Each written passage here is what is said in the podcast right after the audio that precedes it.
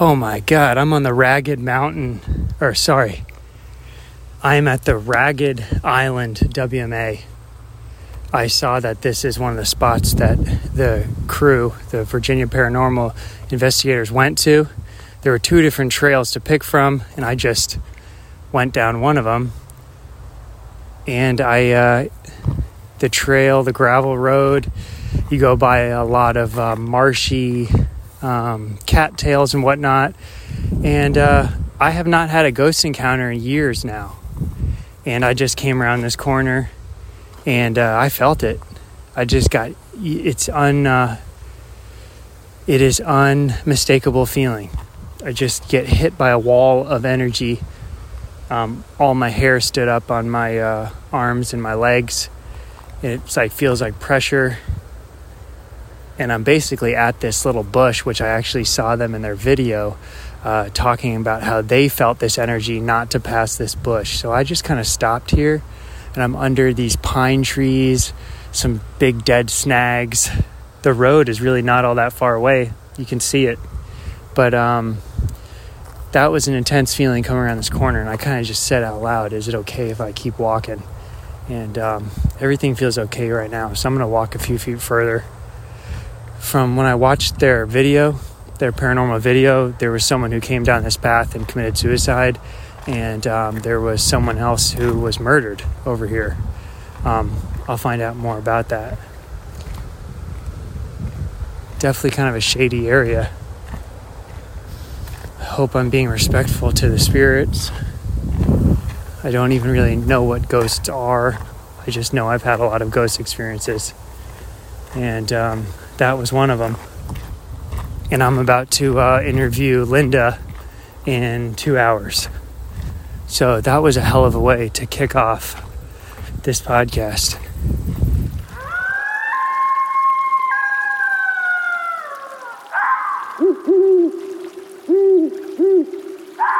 This is Our Numinous Nature, and I'm your host, Philippe.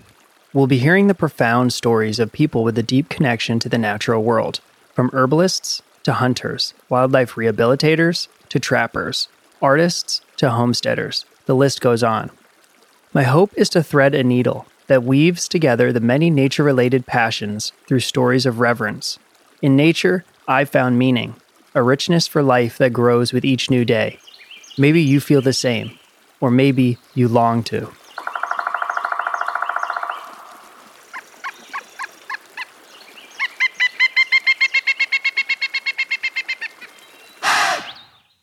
What you just heard was quite uncanny.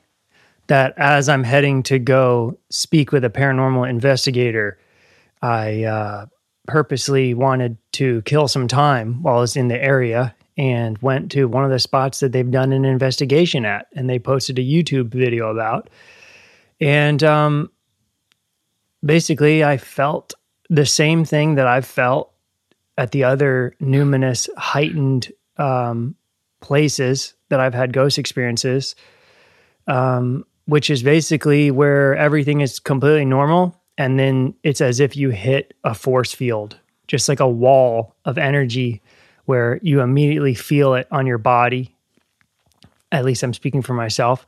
I immediately feel it all over my body, the pressure, like a wall pushing me back or pushing on me. And then usually my hair stand and intense emotion comes over me. And you know, I uh, I had it there visiting at a Ragged Island, um, a much less intense experience than what I've felt in other places. Um, back in my early 20s, visiting the catacombs in Paris, I had a very intense, both me and my sister at the exact same time, as you enter the crypt, uh, surrounded by thousands and thousands of skulls. There's a sign um, above the crypt as you enter it. You've, this is 15 minutes down very unlit um, hallways down underneath the streets of Paris. And after 15 minutes of walking down these narrow halls, that some areas the lights have burned out and you move through pools of darkness until finally you come upon this little vestibule vestibule before I think that's the right word antechamber before you enter where the actual bones are and at, before you walk through that door there's a sign um, you know, an, an, old sign, I'm assuming hundreds of years old, and chiseled in it, it says, Ici est l'empire de la mort, which means here is the empire of death. And as my sister and I walked through that doorway, we both were slammed with what that at the time was my first ghost experience. We were slammed by whatever it is, ghost energy.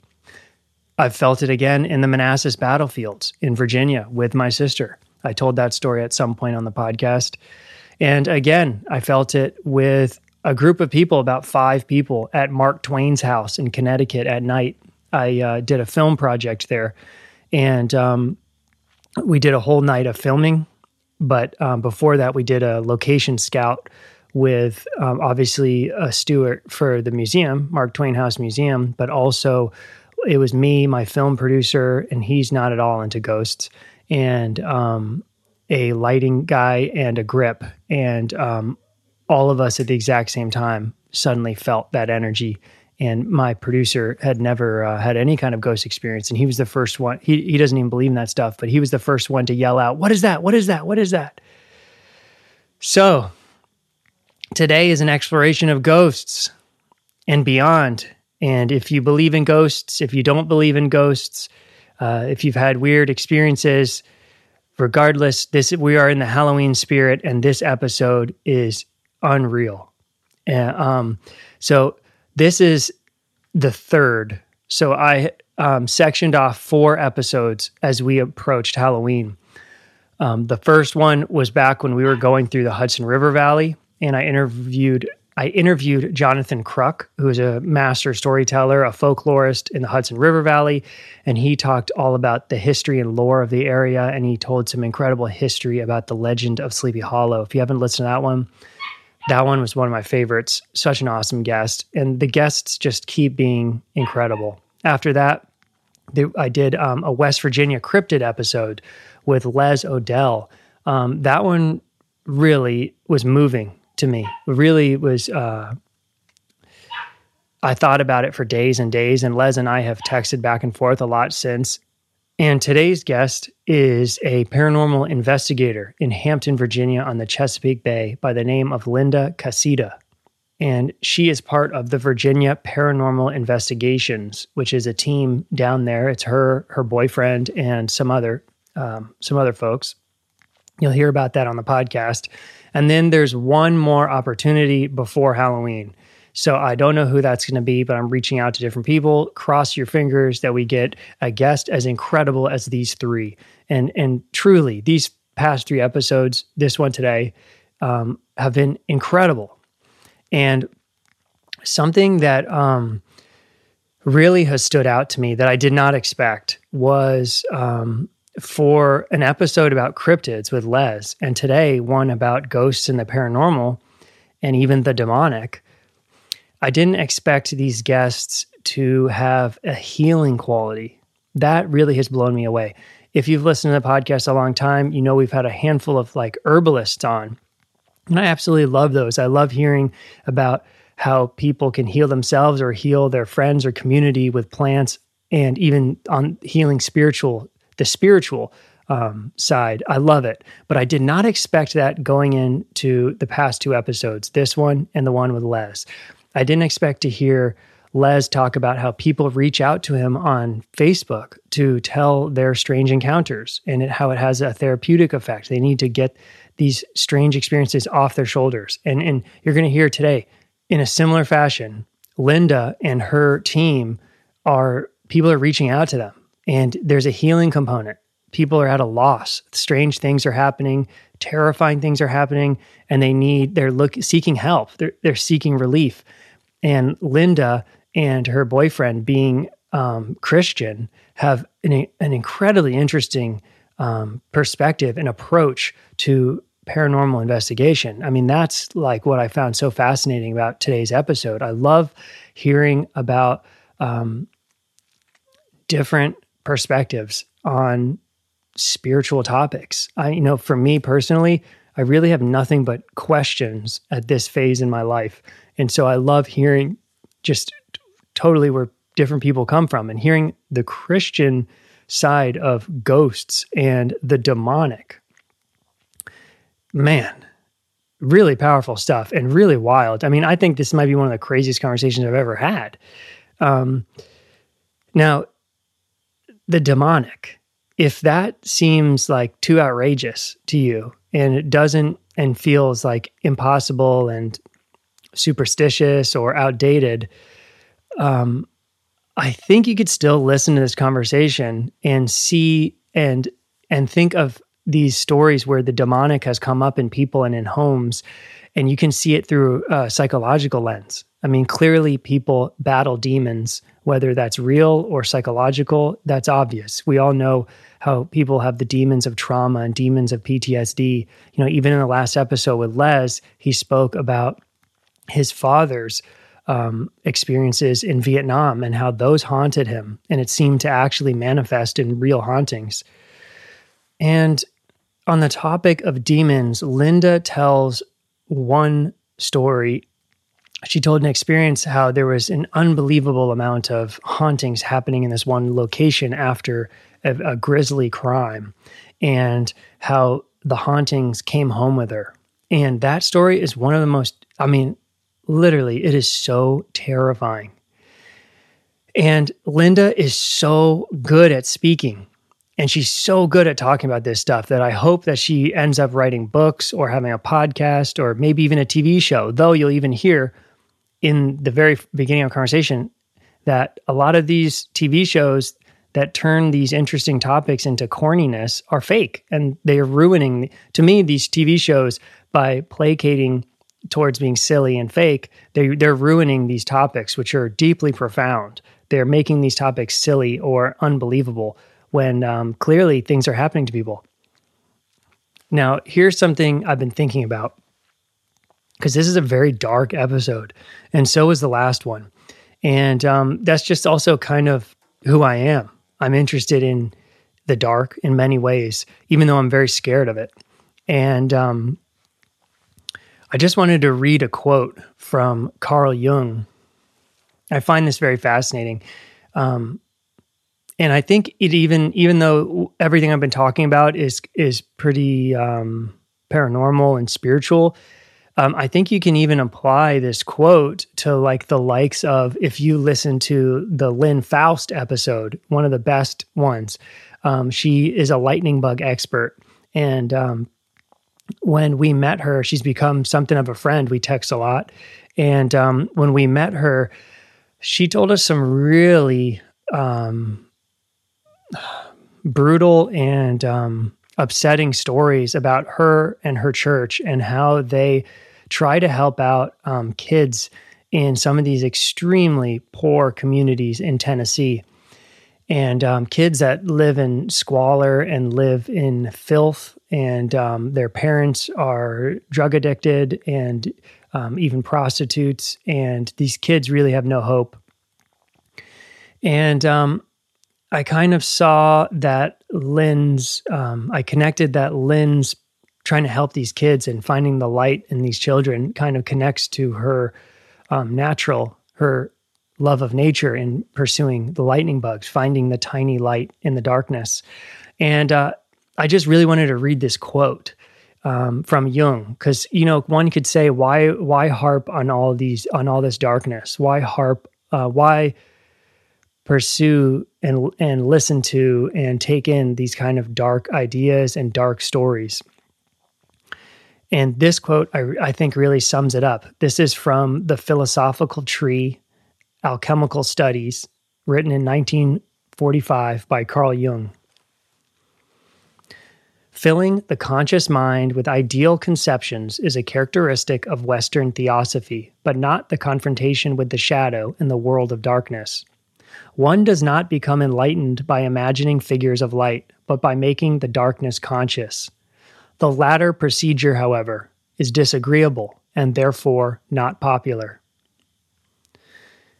And that's exactly how I feel both about Les and Linda today in their pursuit of the paranormal, going into some of the darkest corners of uh, mystery, that both of them are incredibly grounded and, in a way, very wise And I so thoroughly loved talking to both of them.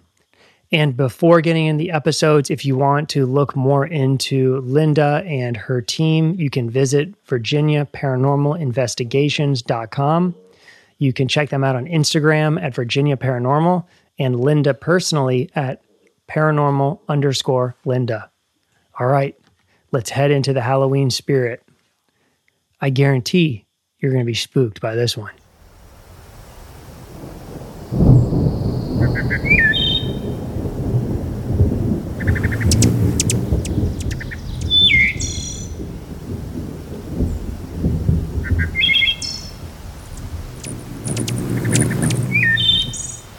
So we are about 30 minutes south of where I grew up in a town called Poquoson. And uh, Poquoson is a Native American word, means big water. And because there is a great deal of water out here, we have a lot of marshlands, and it is uh, very much a waterman's community.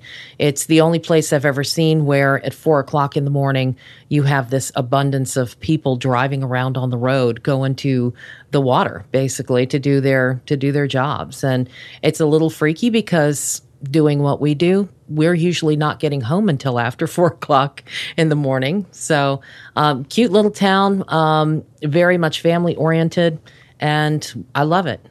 Now, what you're doing is way cooler than the memory that that just evoked, which is me being like in my early 20s in New York City, partying until seven in the morning, Yeah. and I'm on the train like obliterated, watching everyone in their suits Watching going to work. everybody, And it's kind of you're the embarrassing like ne'er do well in the Yeah. corner.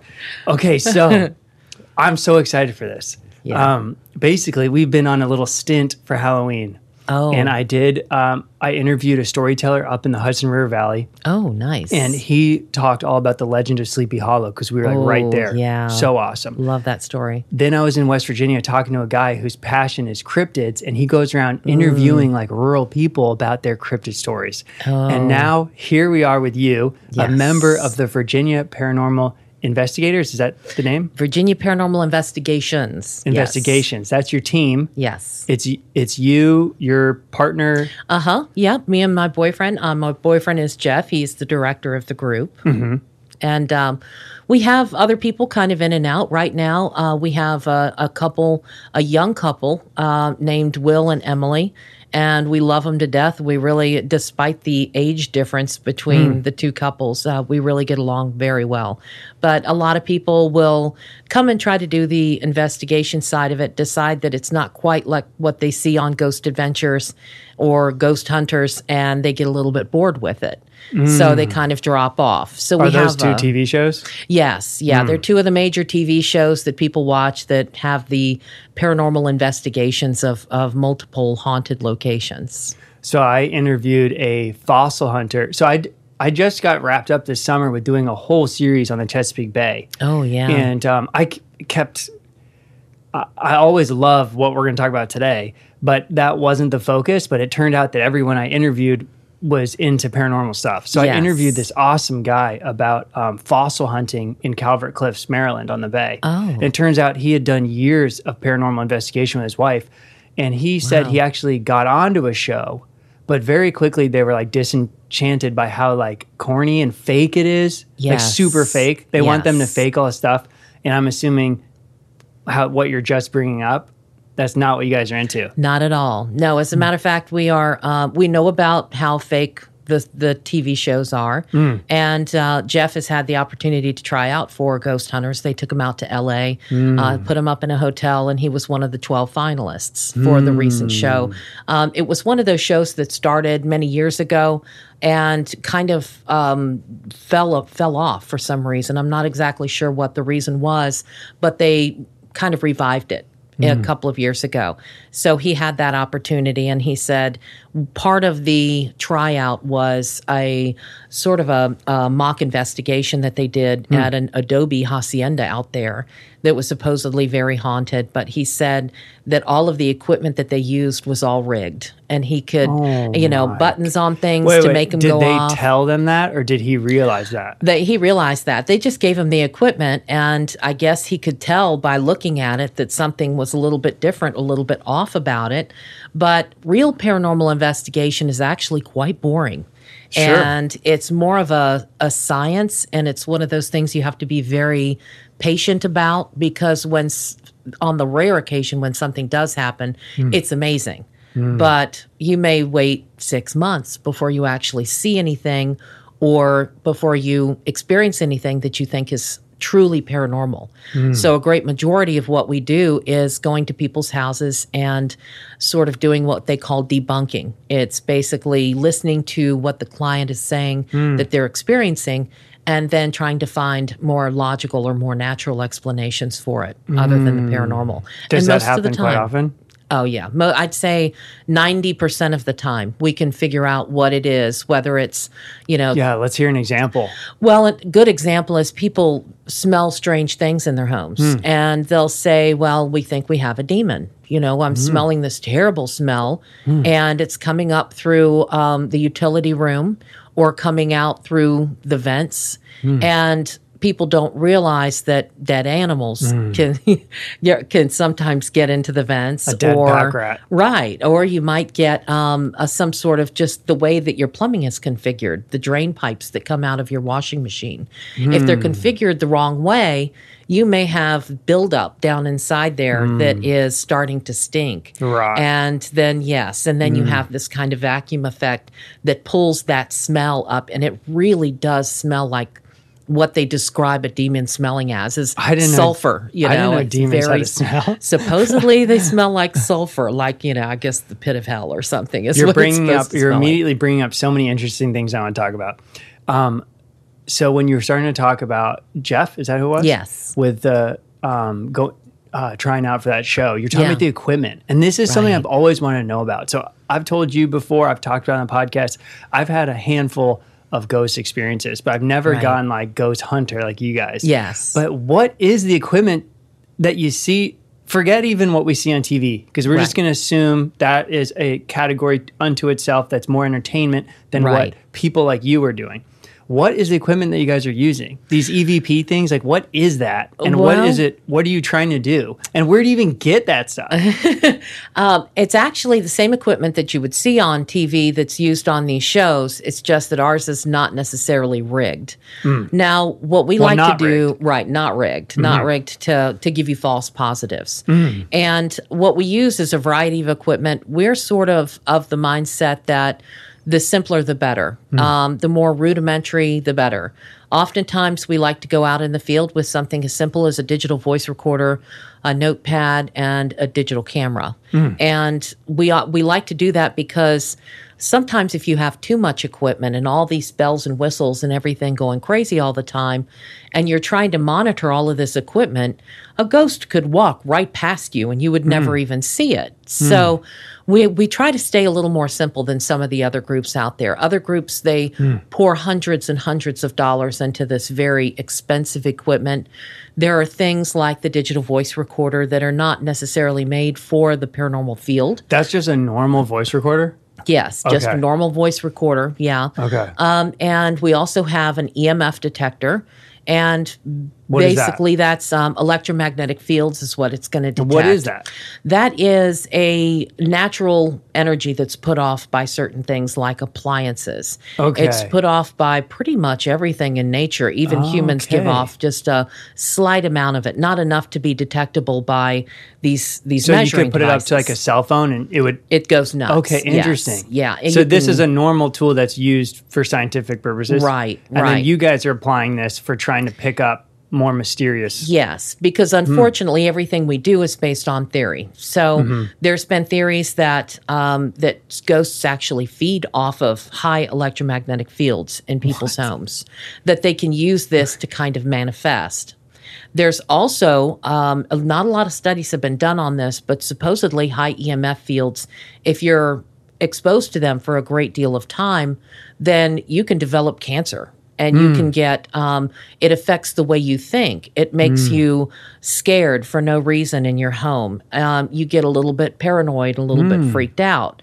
So when we go, we like to try to measure the electromagnetic fields to make sure that it's not extra high, so it's more than it should be in a home, because that kind of will lead us in one direction or another often. So you're saying that just the energy coming off of appliances and Yes. other things Right. can be so high that they can make people have dark paranoid Yes, kind of a little bit visions? delusional. Yes. What the yes, hell? I know. Wow. That's why they say never live under the power lines or never stand really close to the microwave while it's running because microwaves. brain. Uh, yes, and we have been to houses before where they lived literally underneath the power lines, and and this place was nuts. I mean, you, they're seeing shadow figures, and they're all you know having these bad illnesses and things that are just not really explained by normal medical reasons.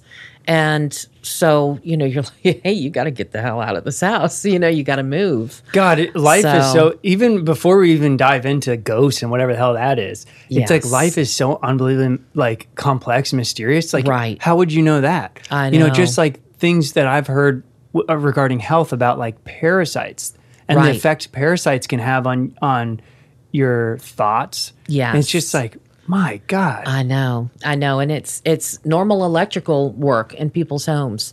We go into old homes, and sometimes it's not grounded properly. And if it's not grounded properly, you can have certain fixtures, certain light fixtures that give off a very high EMF, hmm. and then it just happens to correlate with the room where the activity is being experienced in the mm. house. So that kind of tells you, okay, maybe this has something to do hmm. with the EMFs. Like I say, we're not real sure which way it works, whether it's the spirit that's there feeding off of it or whether it's the person's mind that's creating these spirits hmm. by themselves because of the high EMFs. Okay. I think we're just going to keep flying through. Everything you're bringing up is making me think of other things I've written down as notes. It's like, um, well, I guess my question is how do you know? Maybe we got to talk about what ghosts are first from your point of view. But Right. the question that's coming up right now is like, how do you know if uh, these ghost experiences are in the place or land or they like come out of a person You don't. like are, are they you know so i don't think i'm going to be able to get him on the podcast but what i hope i, I would pray is that i start i listen to this podcast or yeah a podcast with this um, catholic exorcist who's done like hundreds of exorcisms Yes. and i could barely li- i didn't even finish the interview because it was creeping me out Freaking you out, freaking yeah. me out hard and he basically you know the woman interviewing him asked him, How do you know the difference between mental illness and a demonic possession? Oh my God. So I guess. Oh, yeah. So I guess before we get into that kind of a thing, hopefully we can get back to that. Mm-hmm. What do you, what do you personally or your group or, you know, what do you guys think ghosts are? We have no idea. That's awesome. And the reason is because the more you do this, the more questions arise. That's exactly what the cryptid guy said too. Yeah. And then I love that because again, um, the cryptid stuff, the entertainment world has really made that to me an incredibly cheesy topic. Right. And um, my interview with this guy, I it was an incredible interview, and I was profoundly moved by it. But um, the same thing, he's like, you know, you know, oh, it, when you see it on TV, you have some like dork saying that they know that there's Right. 3,000 Bigfoots in America. Like, what the hell are you talking about? Yes. So I absolutely love like the last guy's approach and what you guys are saying. I don't know. And that's how I feel my ghost experiences. I have no idea what this is. Right. But there's obviously something happening that I can't ignore. Exactly. Yes. And we've considered the fact that it may be something that is just a projection of the mind. We hmm. have had cases that have made us believe that. Hmm. And other cases, it makes you kind of scratch your head and walk away thinking, you know, I just don't know what that was. Um, Everybody likes to be an expert in this field, and everybody likes to say, oh, well, this is this and this is that. But one of the most widely accepted, I guess, beliefs is that ghosts are actually what is left behind from a human spirit. It's a hmm. human spirit that does not want to move on to the light or wherever wherever you believe it goes after death. It just kind of stays on earth and mulls around a little bit. Right. So that's like the traditional traditional ghost. that it's a the deceased stuck. Right. Yes. Now there are other spirits that that supposedly exist in the world. And these are things that are not necessarily human, have never been human. Uh, there are spirits supposedly of, you know, like fairies and gnomes and these things that are sort of an interdimensional uh, creature.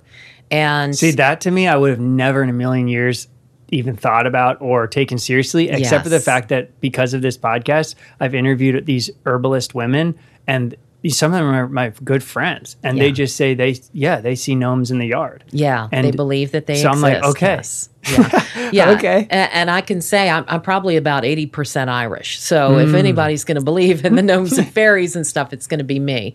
But we try to keep a very open mind about these things. Um, we're also because uh, we tend to lean towards the Christian belief and understanding of things, which is a rare thing for paranormal investigators.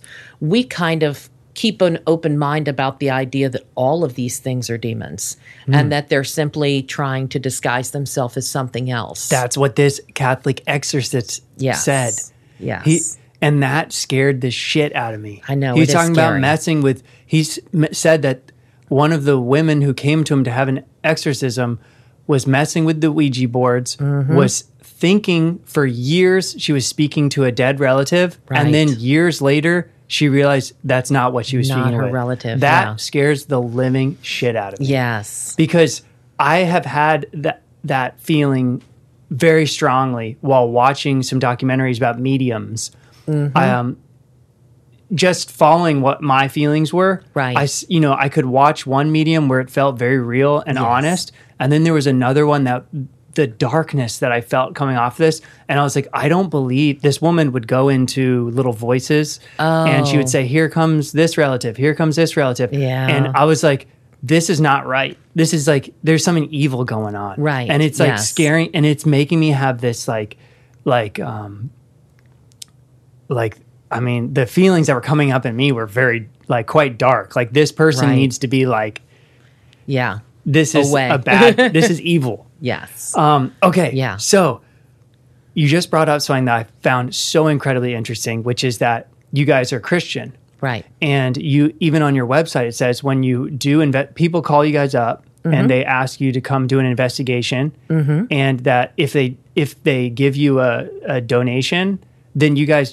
usually will give that to your church, Right. And so that this is, to me is absolutely fascinating. So how does the ghost idea you already started talking about it Mm-hmm. play into Christianity? Like how how do you guys you're you just started talking about it, Right. So It's what- all kind of interpretations of the Bible. Uh, The Bible tells you that you should not um, communicate or seek. I forget the word that they use, but um, you know you shouldn't communicate with the dead to try to seek answers. Now, when they say that, our interpretation of that is not to go to mediums, not to go to psychics, not to try to communicate through with the dead through somebody who's supposed to tell you the future. It, it and there are instances of ghosts in the Bible. Um, You know, there are times when uh, the word ghost is set apart from the word demon or from the word spirit, and and you know this.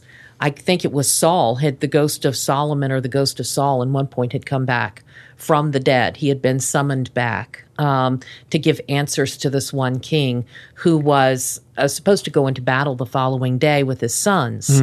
And so there are instances like that where it mentions things like ghosts coming back from the dead, but um, you know it it's kind of a um, kind of a, a touchy subject with people, I guess, Hmm. because a lot of people will say, "Oh, you're doing the devil's work." Well, if they actually spent a little bit of time with us, they and- say that to you guys? yeah, Hmm. they would actually understand what we do and realize that it's actually just the opposite. So what are you doing? Well, we are called up by people oftentimes. We, we some some groups. Let me let me go back. Some groups do predominantly commercial investigations, historical places like plantations.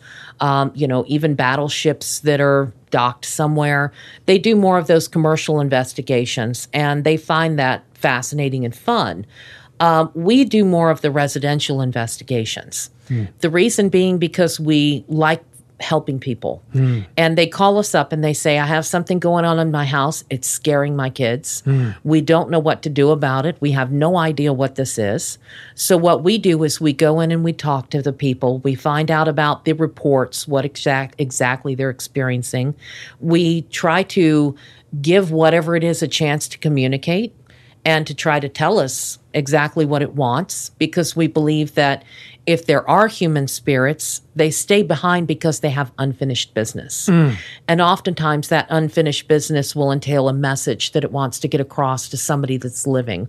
Or a message about, you know, I, I misplaced this and I can't find it. I can't mm. go anywhere until I find it. Mm. Or I've got a child here and I've died. I'm, I'm looking after the child. So you want to give it an opportunity to kind of communicate and say what it wants. And sometimes at that point, we feel that if it gets that message across, it'll go away. And have you found that to be the case for people? In a couple of cases, it did seem like it went away. Okay, Yes. h- two questions. Right. How you can give an, a clear example of, of one particular case. How do you get the message? Mm-hmm. How do you ask and receive it? And um, and do you have an example of the sorts of of messages that have been communicated? we uh, we oftentimes don't get a very clear message. And that's part of the problem is that we try to use multiple different methods of, of communicating. There is the digital voice recorder which is supposed to record disembodied voices. We can sit in a room with this digital voice recorder and have not a single sound in the rest of the house and be asking questions. And we'll get a voice sometimes that responds that we know was none of us so This we is know a normal recording thing. Yes, just oh a normal digital Well, that would voice scare, recorder. must scare the shit out of you to listen to that. It's it's interesting because occasionally you hear multiple voices, and sometimes they sound like they're talking about you.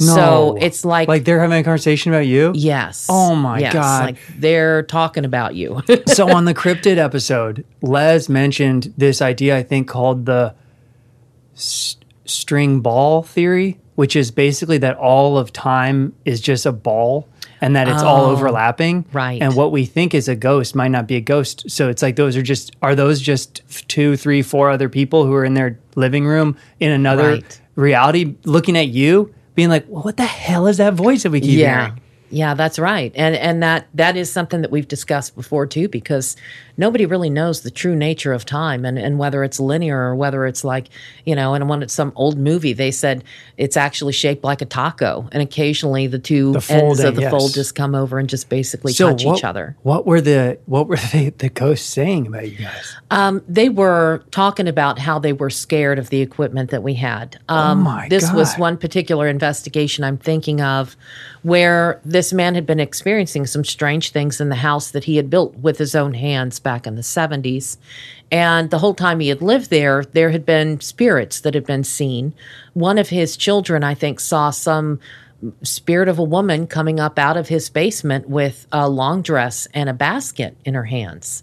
And we thought, well, that's kind of strange, but it was obvious from old barbed wire embedded in a tree and things of that nature that there had been a house or a homestead on that property at one time.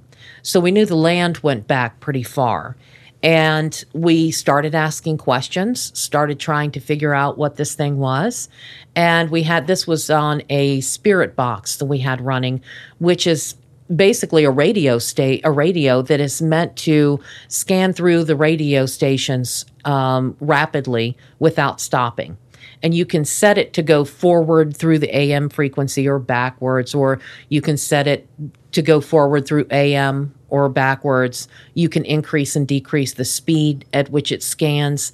But what you get is this sort of choppy speech effect, this. And somehow, in amongst that, it seems that whatever is there is able to communicate. And it, this is wait, one wait, instance. wait, wait, wait. Mm-hmm. So it's cutting through all these stations and it's creating like a montage of words as it moves through. right And It- so you would think logically that that would be random nothing. Yeah. But you're some, but through all the voices and songs that you're hearing through the as it rips through the radio, you're actually You hear hearing formed sentences. Right. That's exactly right. Jesus. And we're not sure, again, exactly how this works. We're not sure if um, something that's in the room, a spirit, can manipulate the tuner and have its own voice coming through the radio, or whether they're able to manipulate it in the way of somehow using these words that are already being spoken on radio stations to be able to get its its Oh message across. I just had a memory come up where I went over to this um, girl's um, apartment one night, and for some odd reason, she had asked me to come over to help her transfer her father's ashes um, from the container that came from the cremation place yes. into an urn. Oh. And I'm just sitting there, just silently, just being like almost like blank. Like I don't know what, why I'm here, but I'm Right. here. And Yeah. as she, first of all, when she opened the box off the uh, the cardboard box, that from the ashes just like kind of went, just kind of poured out of the top, and that was so haunting. And then immediately the radio on the TV switched to Really? some incredibly meaningful song for her. That was like a lyric, a repeating lyric that had to do exactly with her dad. Yeah. And oh man, that was haunting. Yeah, I'm sure it was. Yeah, yeah. And we have had, you know, in this particular instance, like I was mentioning, the the the voices that were coming through. I said something. I had gotten the feeling that there were multiple bodies buried on the property, and so I I figured I would just ask the question. You know what the hell? And I said, you know, are there bar- bodies buried here? And, And just to be clear for the podcast, yes, so you're standing in this room at night, you've got your recording equipment on, and you're just speaking this into the room. Right. Yeah. You just speak it out into oblivion and hope that mm-hmm. something responds. Mm. And what it said was, We're Amish. And I thought, that's strange because I had no idea that Amish actually inhabited that area of Northern Virginia at that time. This was right around Winchester. So um, I had no idea. And so we started looking into How it did and that? How did you find that sentence? it was through that spirit box Okay. that, that came through. It was that choppy sort of speech that came through, and we're Amish. And Hmm. I thought, okay, so we start asking questions along that line, hoping that maybe we had heard the right thing. And, um, you know, what it started saying was things like, we're scared. We're scared of it. And which would make perfect sense for the Amish. They would be scared to death of something that we're holding Oh and trying God. to communicate with them because they're Amish, you know. they're going to be scared of anything like that that's technology. They're going to think that it's, you know, the devil's work. So they were a little bit afraid to speak to us, but the dialogue that they had going on was a man and a woman, and you could hear the woman saying, you know, the man was saying, "Let's let's leave, let's leave." You know, he wanted to leave the room. He wanted to get out of there. She was more intrigued, and she wanted to stay and communicate a little bit more. So it was just strange because you knew that oh they Oh my could hear you or see you. I mean, that to me feels like two, two, all, two dimensions happening at the same time. Right. And that's exactly what it seems like it is, is is somehow they're Like in- there's the famous story of the witch, the witching bell or something like that, the bell witch. the bell witch. where the, all these all these people would come and talk to this voice. It's like what? Yeah, what if it's just someone on on in an just a, someone doing the exact same thing? Right. Yeah. Yeah, now that I think was probably a demon, but Okay, okay. So I want to hear what you think a demon is, but but so you've brought up one idea, well, multiple, but you brought up the, the original idea of a ghost, which is right. a someone who's died and their spirit soul is stuck. Right. What are some other ideas that you guys play with or have um, gotten insight into, et cetera, et cetera, that of what it could be? Because you know, I brought it up on the cryptid episode. Mm-hmm. You know, there's definitely he called it um, the stone tape theory, which is basically that some places have an energy that can record Right. and that was a, something that kind of came to me without ever reading about it It was just that this repeating action Right. where the same thing happens one day a year at midnight or you know Mm-hmm. so what are some other ideas that, that have come to you guys? That was actually the next one I was going to mention. Okay. We call it a residual haunting. Residual haunting. And what it seems to us that that occurs is that extremes of emotion in the living people are what imprint themselves on the surrounding energy in the atmosphere. And when the conditions are right, it replays itself like a video um, and loops again and again. And it may be something like a battle uh, on a battlefield that occurs. I've, it had may a, be I've had an experience on the Manassas battlefield. Yes, yeah, a lot of people have. Um, it may be something like a, a couple up in Gloucester that sees this woman come down their staircase on Christmas Eve, and she's always wearing the same thing, and she always does the same thing. It never changes, and her her behavior never changes. One of the telltale signs of a residual haunting is that the the spirit that you're looking at it, that's involved will never look at you just because they don't see you. So it doesn't. There's no interaction with this one. No, Wow. none whatsoever. Wow. So when you see us, uh, um, like the battle on the battlefield playing out in front of you, most likely it's a residual haunting because of the in- intense emotion that these guys were feeling out there on the battlefield at that time that's im- imprinted itself on the atmosphere. And some people believe that um, they that that these residual hauntings, if it's something a noise in the house or a smell, often we'll hear people say, "Well, I keep smelling hmm. cookies baking," you hmm. know, and I can't figure out where it's coming from, and it's around this time of the year, and well, you know, perhaps somebody that lived in the house before them used to bake cookies every single hmm. Christmas, and that joy that they felt in baking the cookies, probably with a child or something, has imprinted itself on the atmosphere. Well, that's a beautiful one yes. because that's like happy. Yeah. Um, I, uh, that makes me think like, do our actions in the living can they do that? Like, if you do a whole bunch of nasty stuff in one room, oh, will yes. will it charge with that energy? Yes, it does. Yes, it most certainly does. And for some reason, negative emotions are more intense hmm. than the than the happy emotions, than the good emotions. Hmm. So what you tend to get is these places where in one particular room or in one apartment we'll walk in and you'll feel that energy in there and people will believe that they have some sort of a normal ghost walking around and and they'll may even see things or hear things but it could just be the energy that's left behind from the people who used to live there mm. that is sort of permeating that apartment. Mm. So we have to kind of take that into account too when we walk into a place. Is this something about a previous resident or is this something that is you know somebody died on the property? Okay, so you've got a stuck spi- a stuck spirit, you've got this recorder effect, and then you've got just like a charge up of energy. Yes yes and Any other ideas? Um, well, like I say, there's the interdimensional beings that they talk about. Um, we're not exactly sure what the extent of those are. Of course, you have the fairies and gnomes and things of that nature. Some people even believe that there are some, there's something called a parasite that they say comes is interdimensional. It comes over from some dimension and basically wreaks havoc on your house. And we've had instances like this before where we weren't exactly sure what we were dealing with.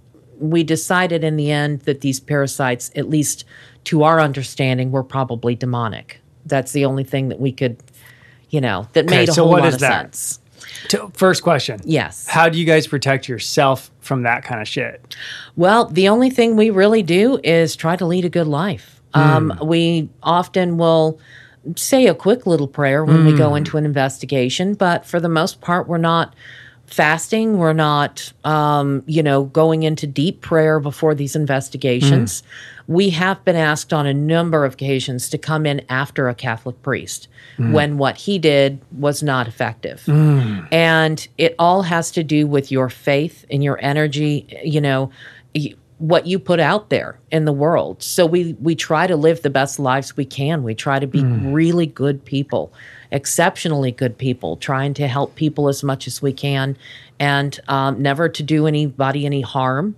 And I think that has a lot to do with it because um, our faith in God and our our understanding of of the way the spiritual world works seems to work for us. It seems to work really well. So I have never taken demons seriously. Yes. And recently, I really have started to. I mean, just, you know, I did an interview, a podcast. It was never released because I think the guest felt a little uncomfortable about it. So I don't want to say too much, but um, he does say publicly, he talks a lot about uh, brutal community um, sexual abuse from his whole community. He says this publicly um, sexual abuse, physical abuse.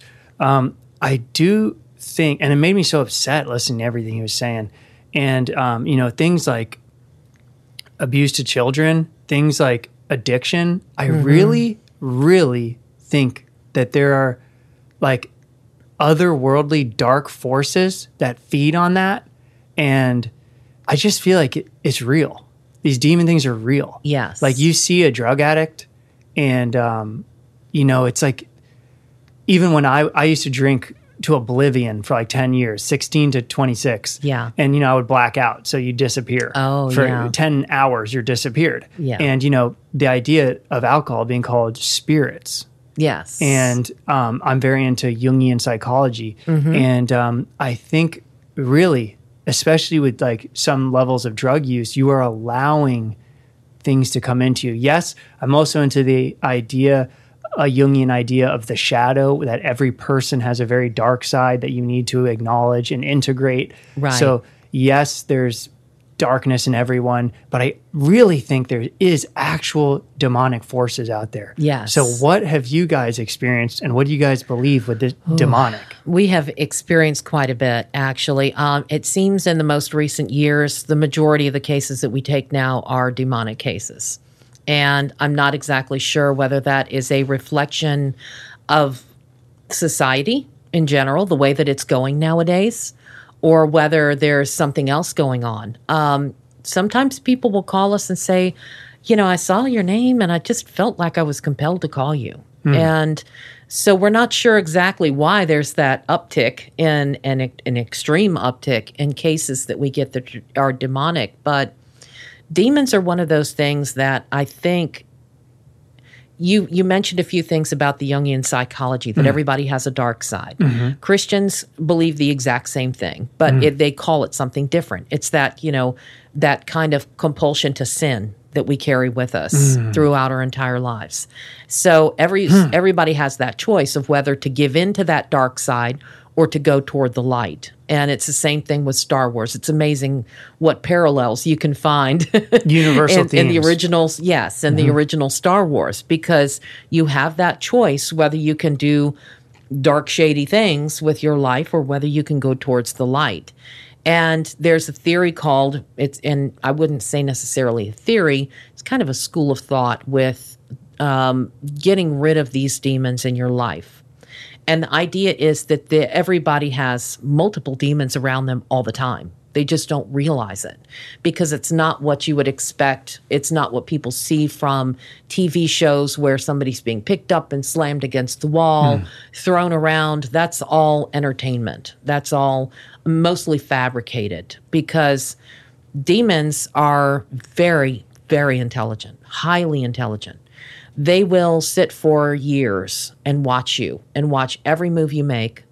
And they what they want to find out is your weaknesses how they can infiltrate your life how they can turn you against your wife or you against your husband how they can cause havoc and chaos in a family unit um, and how they can cause things like addiction or dr- drug abuse you know how they can um, manipulate your your career, your job, how they can destroy your family, everything. It's just total chaos and destruction that they want to cause. So my question really is: th- Is this within, or is it without? it's without. These are hmm. actually spirits. They're hmm. actually spirits. They don't have a human or a body form, a bodily form. They don't come in corporeal form because they they are supposedly just don't have that nature. But they can manipulate your mind to make you see them as they want you to see them. In other words, when people describe these beings with these horned creatures, oh, I came into the kitchen and there was this horned creature standing had there people with telling you that? nose. Yes. The first thing we believe is that this is not actually the demon in its own form appearing like that. This is that this person has gone a little bit too far toward the dark side and their mind is now being manipulated by this demon and it's making them see what they want this person to see. So, They'll show you things. yes, they can show you See, things. this they is can what make you been- feel certain ways. Yes. This is what I've been wondering too. With I've never really gotten into magic, but Mm-hmm. you know, really starting to take seriously like what light white magic and black magic is. Yes. And I wonder that when you start opening these Pandora's boxes, if you are shown things that are just you don't ever want to see, yeah. like or you're possessed, truly. Right. Like you like these forces, you know, if you are I just I'm just starting to have to really think about all these things is so real. These Yeah. forces, these mysteries are so great. Yes. And so, you know, Yes. that's why I really wanted to ask you, how do you guys protect yourself? Because you guys are um, engaging with in like Oh, yeah. profound mysteries. Oh yes, yeah. Um, and there's been instances, the the one I told you about, who lived underneath the power lines. Um, this was a double wide trailer out in Smithfield, um, not too far away from here. Uh, nice, nice trailer, nice people, but they had a lot of things that were happening. And when we got there, we of course made the rounds. We didn't go into the teenager's bedroom. She was not present during the initial interview. So we didn't get to meet her until much later on in the evening. But when she walked into the house and sat down and started speaking to us uh, later after the investigation, I thought, ah, something's up with this one. You know, there's something here. And so we asked her, we said, you know, have you ever played with a spirit board, a Ouija board, uh, you know, any kind of divination, any kind of thing like that? And no, no, no. But the way she answered us, you could tell she was lying. You could tell she'd been into something. And perhaps because she was sitting there with her parents, didn't want them to find out that she was the cause of all of this. So, um, you know, we thought, okay, well, something's definitely going on there. And we went went about our business, did the audio analysis like we usually do from from our home computer, listened to some things, weren't getting a whole lot on there. And went back and ended up doing a house blessing. Hmm. And for some reason, this was one of those evenings where Jeff did, could not come with me. And so it's me and this one other girl named Megan. And she's somewhat Christian, but not real devout, you know, strongly following Christian. And we have our frankincense that's supposed to be permeating the house. And we have uh, holy water. And we're going around sprinkling the holy water, saying these prayers directly from the Bible. And we walk into this teenager's bedroom, and I walk a few feet in. And the minute I go in there, I said, Oh, yeah, this is the root of it. Because she had basically these walls painted black, and the posters on her walls were, you know, kind of Marilyn Manson ish, um, blood dripping from the teeth. It was just very gory, very dark, dark stuff that she'd chosen to decorate her room with. And so I said, okay, well, you know, we're going about our business doing the doing sprinkling the holy water around. And all of a sudden, we hear from the corner of the room to my left comes this deep growl, this "Rrrr." and we froze because these people didn't have a dog. And I looked at the girl next to me, and her eyes were like saucers. She said, Was that what I think it was? And I said, Oh, yeah. And she turned around and headed back out the door. And I got pissed. I was pissed. Oh, no, you're not going to start growling at me. You know, and I'm flinging this stuff. I doused that room. And we didn't actually hear anything much from them after that. I don't know whether we were able to drive anything away for good or whether it just went off with its tail tucked for a little while and waited until it had an opportunity to come back. What kind of things were happening in the trailer pre you guys showing up? They were seeing a lot of dark shadow, fi- what they call shadow figures. Um, it's a, a form of like a normal human, um, figure, but it's it's dark. It's like a um, dark cloud that takes that form. Sometimes they say it looks like the person has a pointed hat on top of their head, and they were seeing multiple ones of those. I think there were cases where they were smelling the sulfur in the house. They were smelling the strange permeating permeating smell. It would be in one corner of the room without any explanation as to its origin. Then a second later it was gone and it would be somewhere else in the house.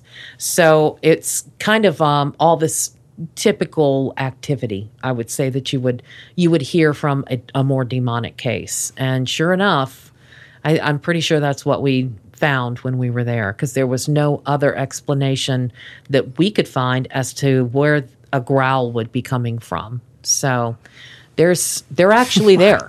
The girl was not in the house at the time; she was at a friend's house. Um, so I knew it couldn't be something that she was she was projecting from her mind to create the sound or or to create this entity. This thing was there.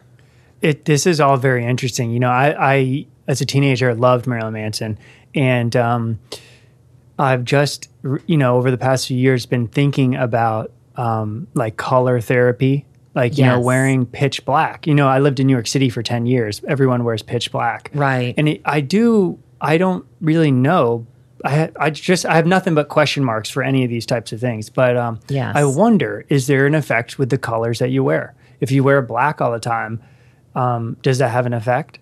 And um, um, what? Oh, this is what I wanted to say.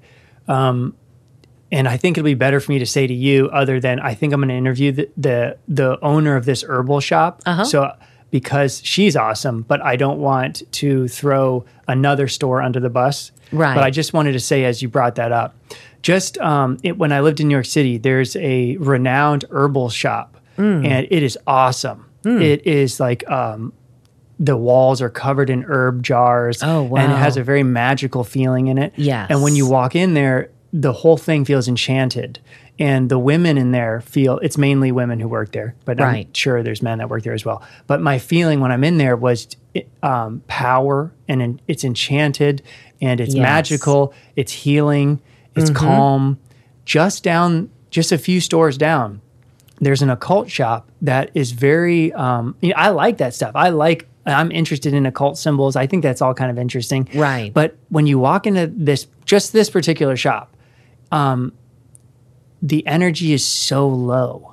And it's like black, black, black. And all the employees that work there are hunched over and you know, like, uh, Yeah. and you know, it's this like strange, like dark teen angst that has gone on for decades now. Right. And everyone's kind of hunched and like quasimodoed Oh. and just like, you you know, the woman, the, the, well, she- you know, the girl behind the counter was like do, burning a little something and she's like, and kind of like murmuring. And it's just the feeling between the two. Both were, both of these shops had a heightened energy. One of them felt positive and healing and beautiful and mysterious and um, life giving. The other one felt like, hmm, this is like mud. Yeah. And it's like, I don't know about this. I don't think this is the path. I think if you pursue this, that there, I don't know where this goes, but I just immediate feeling is that, I don't know. So, Yeah. anyways, that kind of came up as we're talking about all this stuff. Um, uh, when I listened to that exorcist talk, this is another topic I've been thinking about, and I've been talking with my Jungian analyst a lot about about the use of symbols, and um, I wonder um, if you unknowingly use symbols.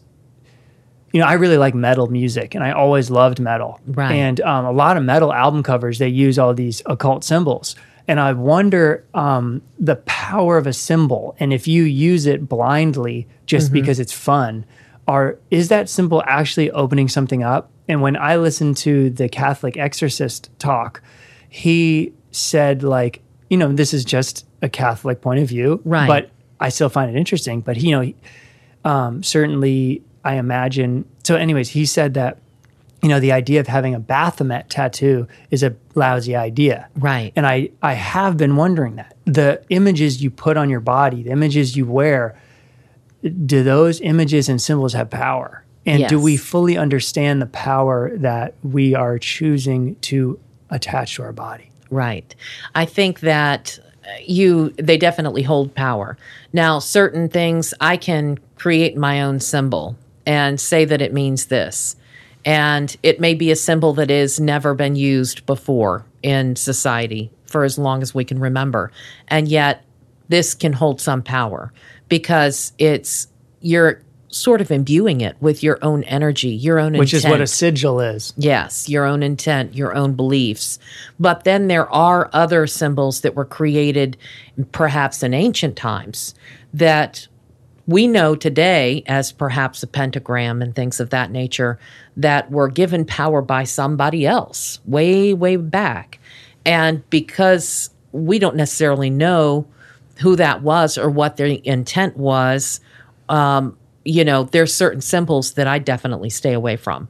Um, I would not put certain things on my body, even though, like you said, I mean, I was into metal music for a while. I was into the occult for a while. There was a great deal of time where um, I dabbled in, you know, um, what they call Santeria, which is kind of a Puerto Rican or Dominican form of um, voodoo in a sense. And it's, it was I was raised Christian, but yet you always when you get to be a teenager, you have those questions. You start questioning everything. Mm-hmm. And so you try to figure out what your place is and what your identity is. And in all of that, there were certain things I came across that um, now I wouldn't touch, now I mm. wouldn't do it, but at the time it seemed to hold some sort of power and some mm. sort of magic to it. Um, I was also very much into herbs, and I still am. I love the idea of natural healing and being able to cure yourself with the with the, what you find in nature, because all of those things I believe were put there by God. Nobody else. So, um, if we did not take advantage of those things that were put here for us, we'd be stupid, you know.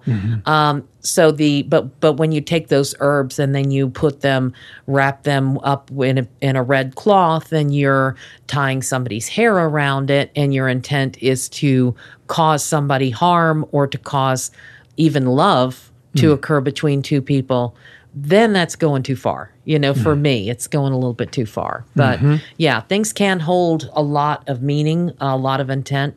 Even something as simple as a as a ring on somebody's finger, it may, in a sense, be a symbol.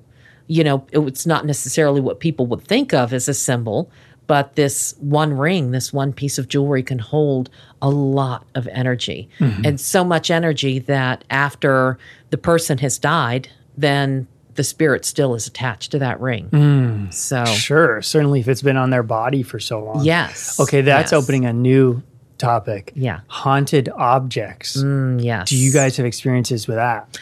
We do. Um, we can't say for sure whether we've come across something that we could say was definitively a haunted object.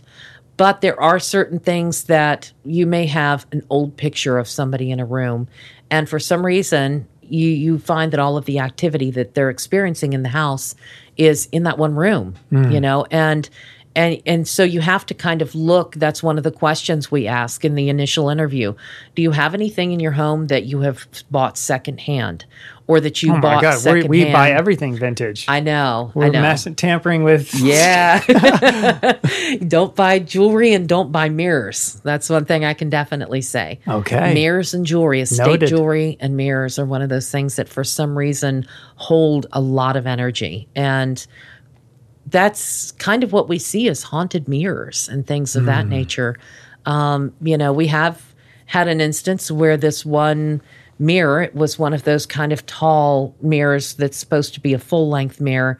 And the woman said she had all of this activity in her master bedroom closet, I guess it was, where this mirror was hanging and and in her bedroom, but nowhere else in the rest of the house. So we ended up taking what we call a REM pod, and it's basically just a piece of PVC with a with a top on it, like a pipe, a cross section of a pipe. And it's made so that it has different colored lights on the top of it, and it has an antenna sticking out the, of the top. And when you go near this antenna, these lights, the closer you go to the antenna, the the more intense the lights get. The lights will get different colors, different like it you may start out a little far away from it and it lights up yellow. Then you get a little closer, it lights up purple. Get a little closer, it lights up green. But there's also these audible sounds that come out of it as well, this sort of intensifying of tones the closer you get to it as well. So we set this thing at the base of the mirror. So your human body will make this thing react with light and sound. Yes. Okay. So and there are other things that will make that will set it off as well that we found. Um, the people on the shows. Here we go back again Mm-hmm. to the things that are rigged.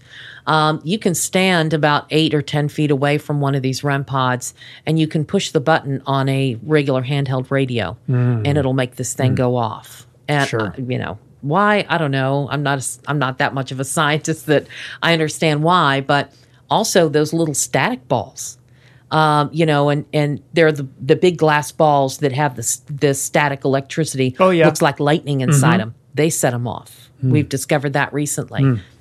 No idea why, but but yes, you can go up and you can touch it. A cat can walk past it and brush against it and touch it, and it'll go off. But when you have that thing in the center of this room underneath this mirror, and we kind of went away for a little while, let's give it some space and see what happens. We go out into the bedroom and we're sitting there, and this thing lights up. And it was obvious from the way that it lit up that something was either going through that mirror, coming out of it. And so it was using this mirror as a sort of portal to go in between our dimension and its own, or our state of being and its own. You know, that is so haunting. And when I interviewed the fossil hunter, he said through this is the guy that does paranormal investigations. Yeah, He said that he, he had found that all, almost all the hauntings they were getting into are around water. And Oh, yeah. that just popped in my head thinking about the mirror. Because Yeah. what was a mirror before the invention of a mirror? It was water. Water. Glassness. That's exactly right. and so right. Mm-hmm. something about reflections has this haunt has this um, borderland Yeah. element. This- yeah. I, I don't know what it is. They do say demons travel by water as well. A, de- a demon can travel supposedly by rivers or by creeks, um, by underground creeks, come up through people's wells, things things of that nature. So we always look at water sources when we're going into an investigation as well. Any source of energy like that that would come from the natural world, we pay very close attention to. So you're saying about 90% of the times you guys have figured out a rational, non mysterious Yes. reason. Yes. Now, for the 10% of the time, has there ever been anything that like scared the hell out of you? Because you seem pretty. I, mean, No. I get spooked by this kind of stuff. Like you seem pretty. Obviously, you guys are like in it. Yeah. So nothing. Yeah. None of it really freaks you out. No, um, after you do this for a while, you become a little bit desensitized to it. But there's also, I I guess, the fact that most people would, if they're going to be afraid of anything, it's going to be demons. Um, even people that have been in the field for many, many years, we've encountered a lot of paranormal investigators, seasoned in paranormal investigators, who say they don't necessarily want to deal with the dark stuff. Hmm. You know, they're more in pursuit of what they believe might be a human spirit hmm. because it's too easy to have a demon follow you back to your house and wreak havoc. Why I asked, how do you guys protect yourself? Does Yes. anything ever stick to you? There's been one one instance I can think of in the six or seven years that I've been doing this What where happened? I knew something followed. and how did you get it off?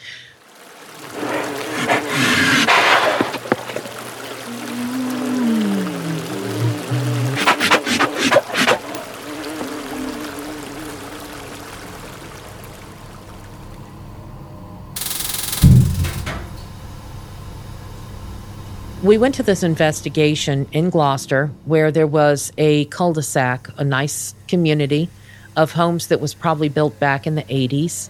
And there was this gentleman who had contacted us who said he was renting this home and that he had, and his wife and his wife's mother all lived there and she was disabled.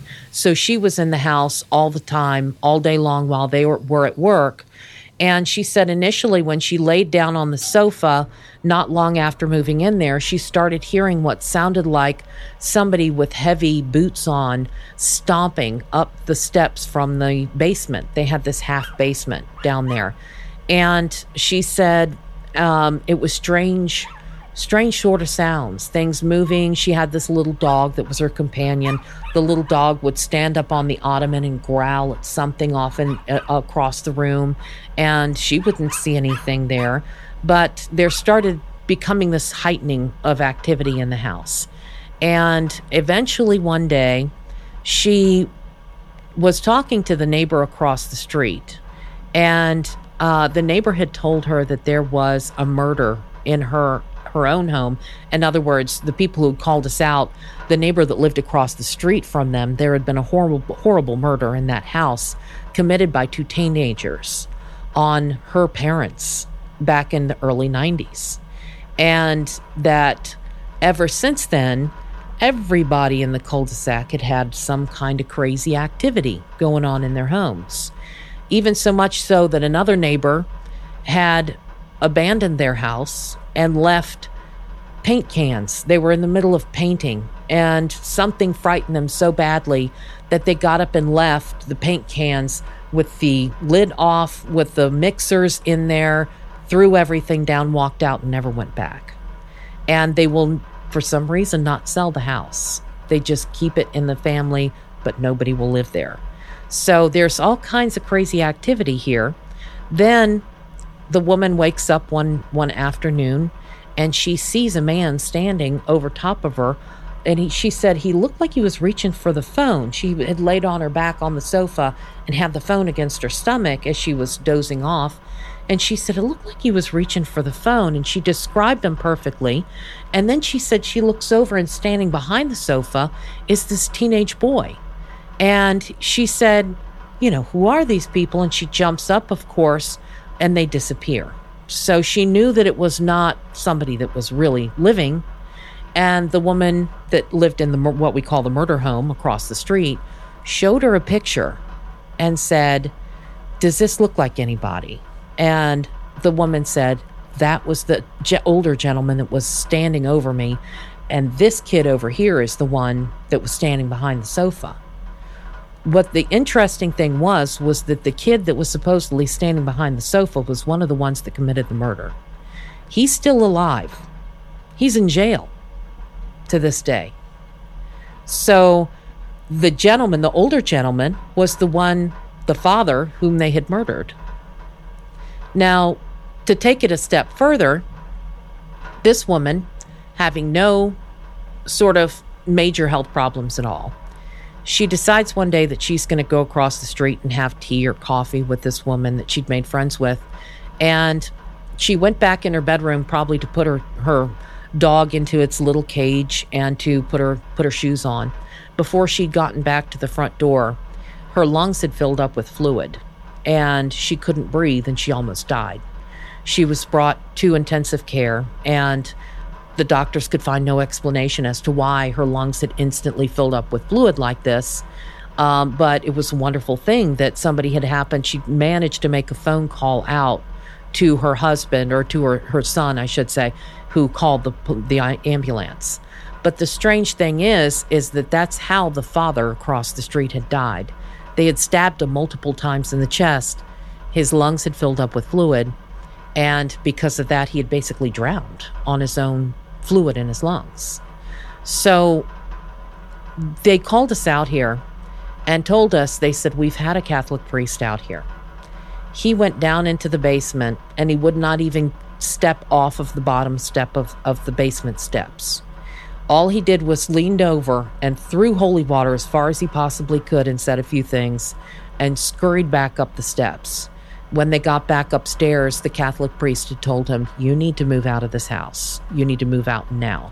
This, whatever this is, is not good. And he had left, frightened. So when we came in there, we weren't exactly sure what to expect. It happened to be one of those rare afternoon investigations. It was quiet, um, not a single thing ever happened and that's sort of been become the telltale sign of a demonic haunting or some demon in the house nothing happens. It's as quiet as a as a church in there you know? And so you're we're standing around like you know okay nothing's going on. But when we left the investigation it happened to be i think a saturday evening. Everything seemed okay. That Sunday evening, Jeff left with his daughter to go up to Delaware to visit his father, and I was left alone in the house. And as I'm sitting there at my desk and I'm, you know, working on the computer, I started getting this strange feeling like I was being watched.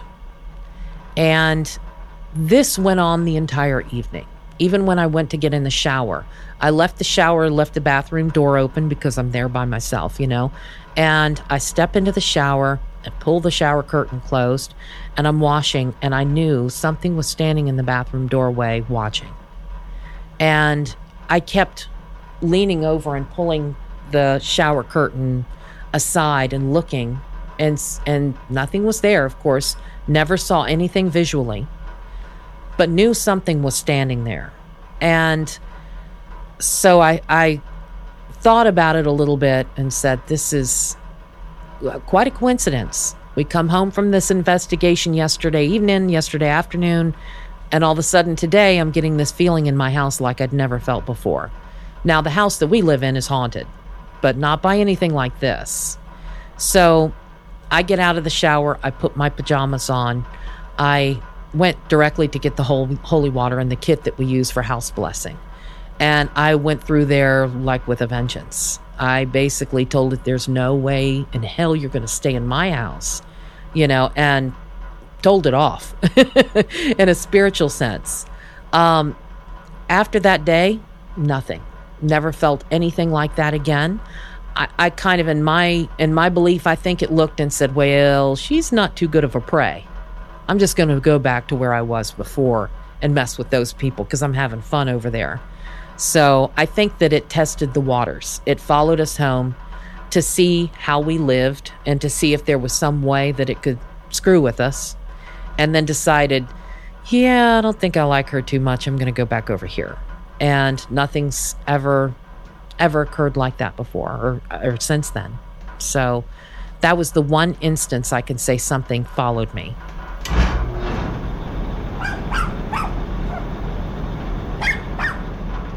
That is so terrifying. That really, I was Yeah. like, oh, what I wanted to say is how similar that is to when you hear about people being attacked by like a human assailant, that predators, they look for weakness in people. They do. And so it seems like if there's stuff going on on a spiritual level, it's exactly the same. Yes, it is. And what you talked about there made me recall. I wanted to mention this on the podcast at some point, but um, th- I've had many, many, many dreams. Well, they're not dreams; they're nightmares. I've had many nightmares, not recently, but for a period, where I'm in a haunted house. Something is coming, a ghost is coming, and with energy that I can push out of my hands, I drive it back, like back, like you know, push it out with Yeah. energy. And um, so my Jungian analyst, I speak every week to a um, an analyst. We dissect my dreams and whatnot, and Yeah. he's of uh, the Jungian um, the Jungian approach. So he's also very much into breath work. And Oh, okay. um, so up in New York, groups of people will do these these breath exercises Mm-hmm. that can be very healing. They can be very visionary, and Hmm. I've done it a few times. Um, you know, this is just like in a studio in Manhattan, Yeah. like a yoga studio or whatnot.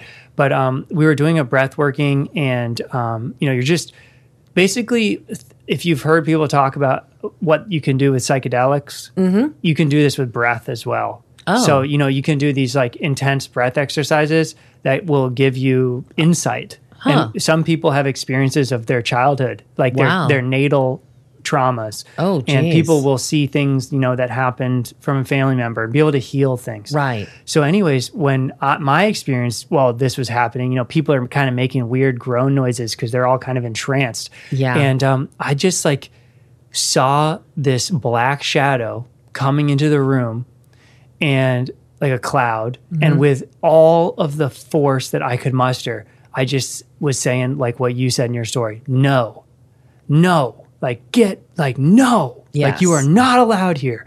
Like back, back, back, no. Yeah. So, God Almighty. Yeah. So, your story that is really haunting and chilling. I mean, it just like life is already complex enough, and then you got to deal with all these spiritual forces as well. Yeah, I have to say it's uh not exactly the life that I expected. How'd you get into this? Well, um, it, I've always been kind of into it. Um, my father was very much into history, and and the paranormal sort of goes hand in hand a lot of times with history. Um, he uh, would take me. I was basically the son he never had, so I would follow him everywhere, and he'd tell me all these stories about ghosts and Bigfoot and cryptids and other things, and um, and aliens and all of these things I've been hearing since I could I couldn't even speak. And so I sort of grew up with that interest and that that frame of mind that there's this intense spiritual world out there. There's this world that we don't see, that we don't really understand, and that science can't necessarily explain.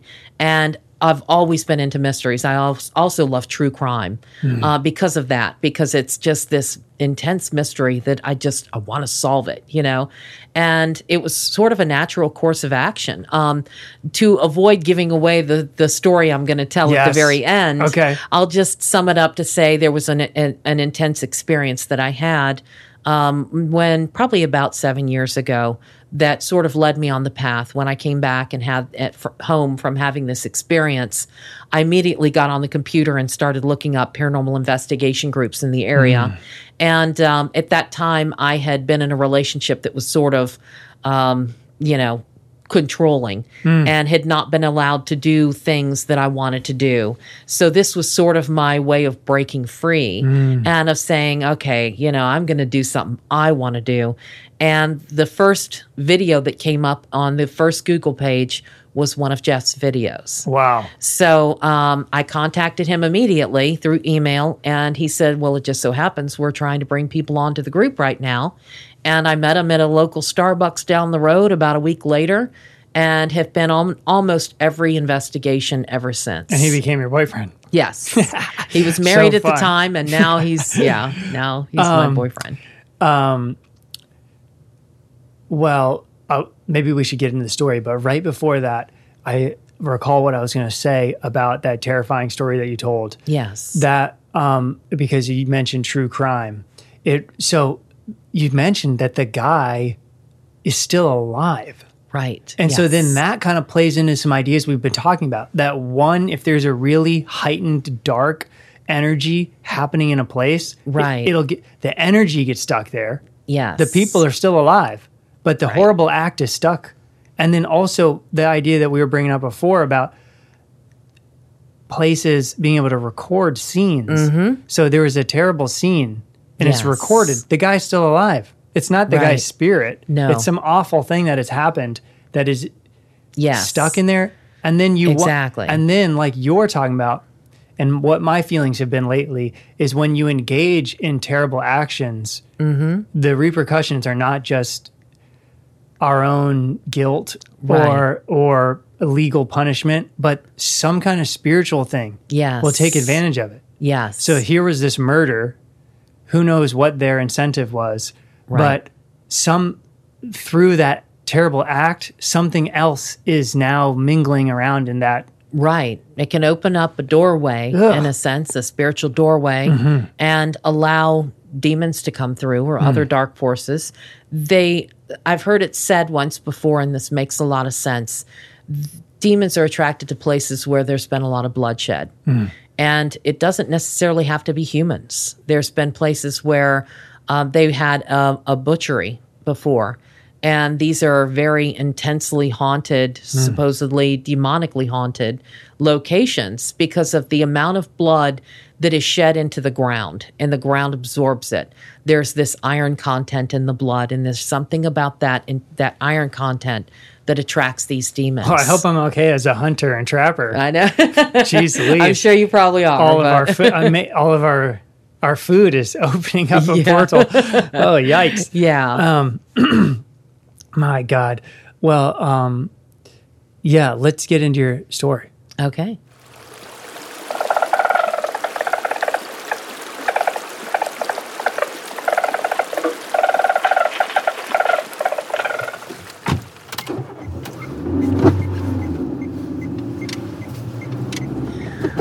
Like I said, about maybe seven years ago, um, I was into the paranormal, interested in it, but I had I was in the midst of getting out of this relationship with this man who was very manipulating, very controlling, and I'd been with him since I was 19. So I was had never had any idea of what it was to live on my own as an adult and be kind of my own person. And um, he and I got into this horrible argument one night, not long after he left the house for good. And I had been in a state of mind lately where I was very depressed. Um, I wanted a way out of this situation, but did not know how to help myself.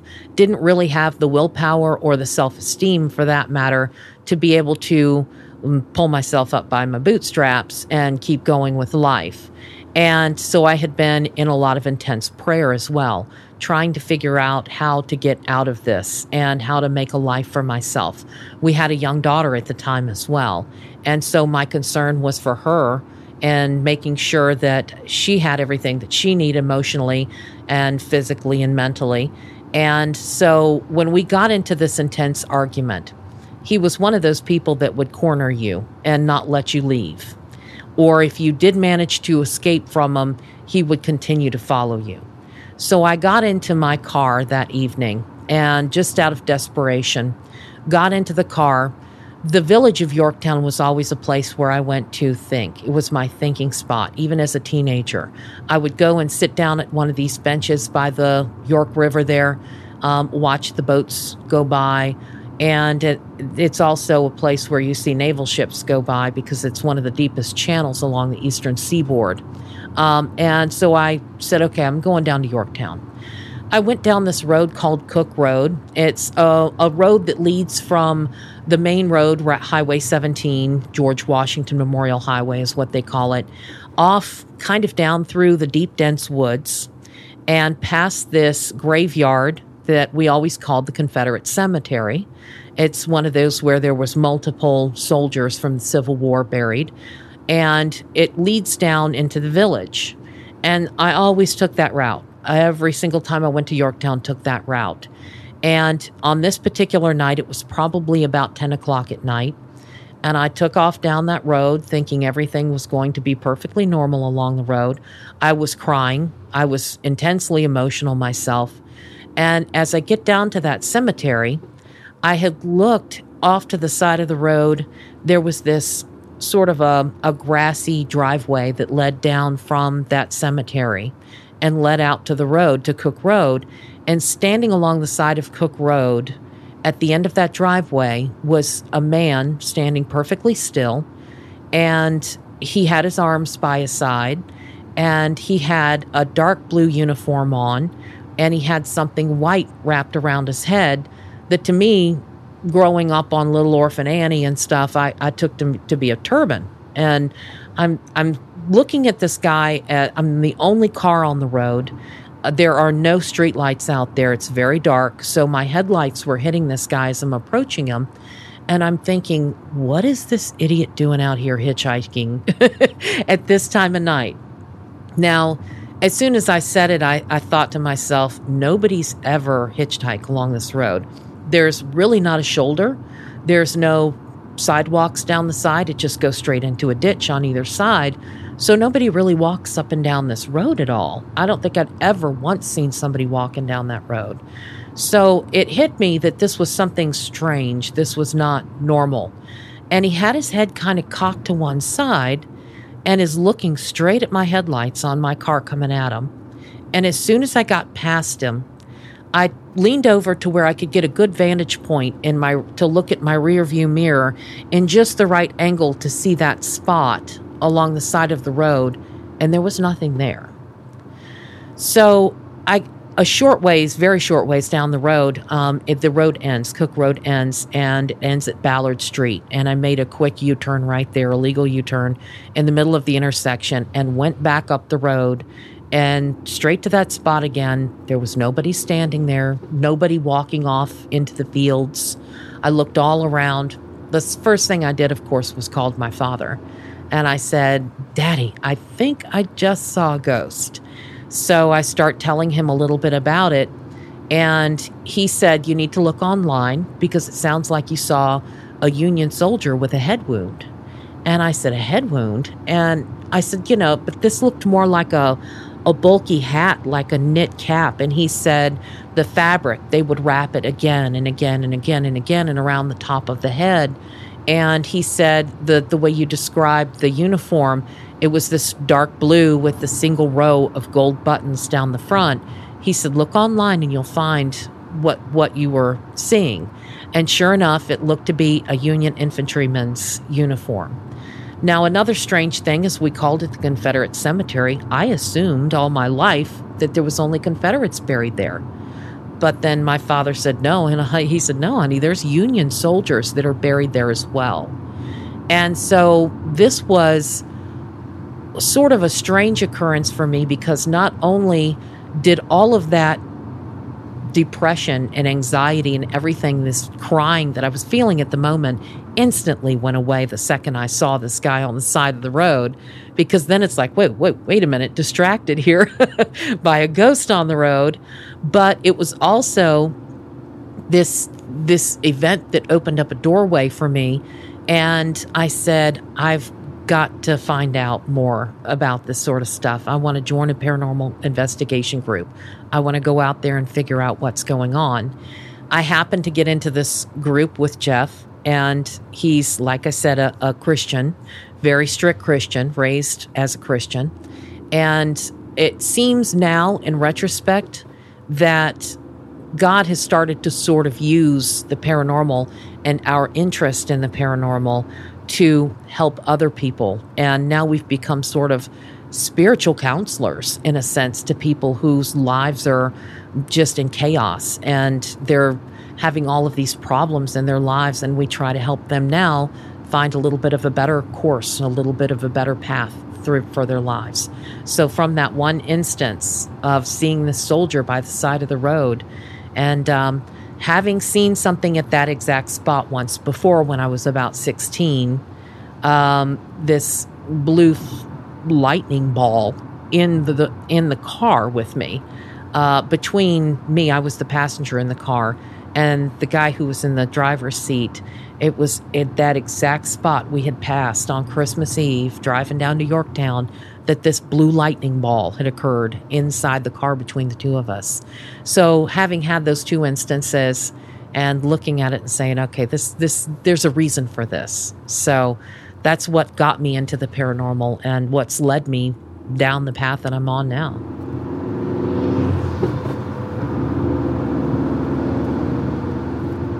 Well, that's just an awesome story, especially happy ending. Yes. And um, in Jungian terms, that was a synchronicity. Right. Like a series Yes. of meaningful, qu- qu- quote unquote, coincidences, Coincidences, but they're yes. meaningful. Exactly. And that it pulled you out of a stulting, stultifying, is that a word? Like a stifling Yeah. relationship into a loving one where, you know, you said you lacked confidence. I feel like Right. watching you in your videos and our conversation today, I feel like you're a very confident woman. Yes, So, yes. how incredible. That's Yeah. just awesome. Yeah, it's changed me 100% back, you know, complete different direction from what I was. Now, I've do you find um, when people tell you guys about ghost experiences that they um, do they have a lot of visuals? Because I've never had a visual, and I'm pretty scared of having a visual. I've met people who've had visuals. The guy that I talked to on um, about Sleepy Hollow, he his only ghost experience was a full visual. Yeah.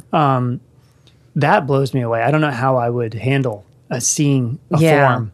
Do you find um, with how, if you can just make a guesstimate, Mm-hmm. excuse me, a guesstimate of the percentages of people that come to you with paranormal ex- activity, Mm-hmm. how many have these visuals?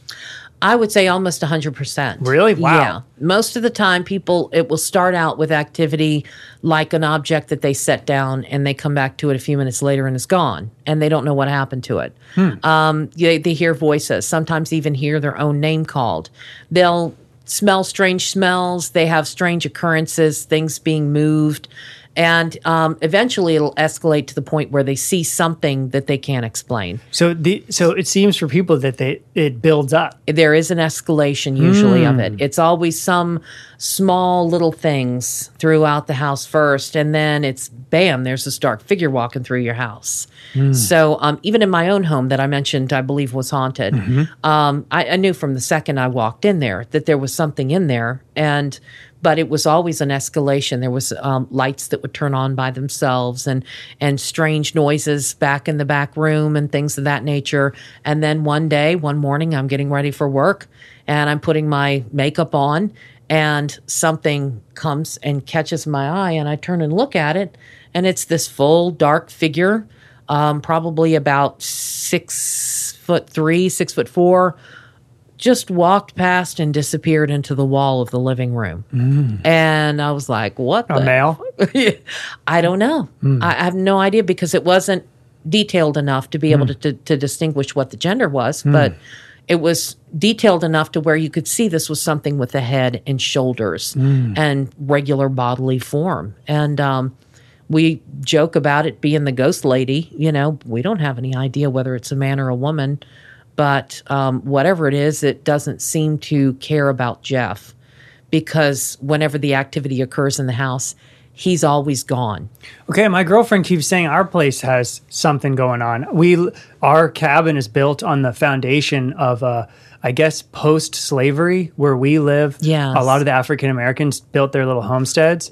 And I think our cabin is an old African American house. Could be. And um well I think it actually is. Yeah. Um uh so my girlfriend has a feeling it doesn't happen when I'm around. Whenever I'm gone, because I don't feel like our house has anything there. Yeah. She says she feels like there's a man there, and he's not bad or good, Mm-hmm. but he's just kind of grumpy, and she just feels this presence of this guy. And I'm always like, really? I mean, I certainly Yeah. lights. The lights do all sorts of crazy stuff at our place, but um, Yeah, but that's easily attributed to be- electrical work, right, Old right. electrical work. Um, so I guess so. We probably got our we they close this library closes in 45 minutes, so maybe we do another half an hour. Okay, that's okay. sure. I would love to hear about some more of the. Well, I think first we could do. You started to talk about um, messages, and that mm-hmm. to me is extremely interesting. Do any examples? I'll tell you one real quick. But do mm-hmm. any examples come up to you of messages that needed to come across? So here's an example I've got really quick that I don't think I've told on the podcast. But um, my my grandparents are from Belgium, Yes. and um, they had an incredible little farmhouse in Belgium in a in a river valley. And I didn't have much of a relationship to them because they were French speaking, and I never really Oh. learned how to speak. So I would just listen. But um, you know, my relationship to them was quite distanced. Yes. When they died, um, um, I was like 17, 18. Um, so after they died, you know, I went to Belgium for the funeral. I came back. I inherited a handful of, of like their old prints and artwork, and I they're beautiful. They're like old antique stuff, and I started hanging that in my bedroom. yeah. Then I started having all these dreams, and I was back in their house, but now the house was haunted. And I always loved this house. I always say my relationship was to the house because it was so beautiful. It's an old stone house. Um, every room had different wallpapers. There was like a marble floor, checkered, checkered black and white marble on the floor. Um, you know, it wasn't enormous, but it was just very beautiful and old. Um, so, um, so yeah, I started having these nightmares where I'm in the house and it's haunted. And um, the nightmares kept progressing where I'm getting closer and closer to the salon, which is where all the adults would sit. My grandparents would be smoking cigarettes and they'd be talking, and I'd be sitting in this smoky room listening to my to the adults speak in French. And as I'm approaching the salon, it the haunt. This is in a dream. This mm-hmm. is in dreams and nightmares. As I'm approaching the salon, it's getting more and more dread is rising. I'm getting more and more terrified until I hmm. finally look in and it's like my dead grandmother or my dead grandfather standing there as a corpse in clothing. And um, the nightmares kept escalating till I had one where I was in front of my grandfather's office. The door is open. I'm I'm with my mother, and you know the kids were not allowed in his office. He had a shotgun behind the door. Um, you know, it's my, my grandfather was a heart surgeon, so that's where all of his paperwork is and whatnot. In the in the nightmares, I'm standing in front of his office. I'm with my mother, and like a poltergeist, she gets pulled into the room and the door slams shut.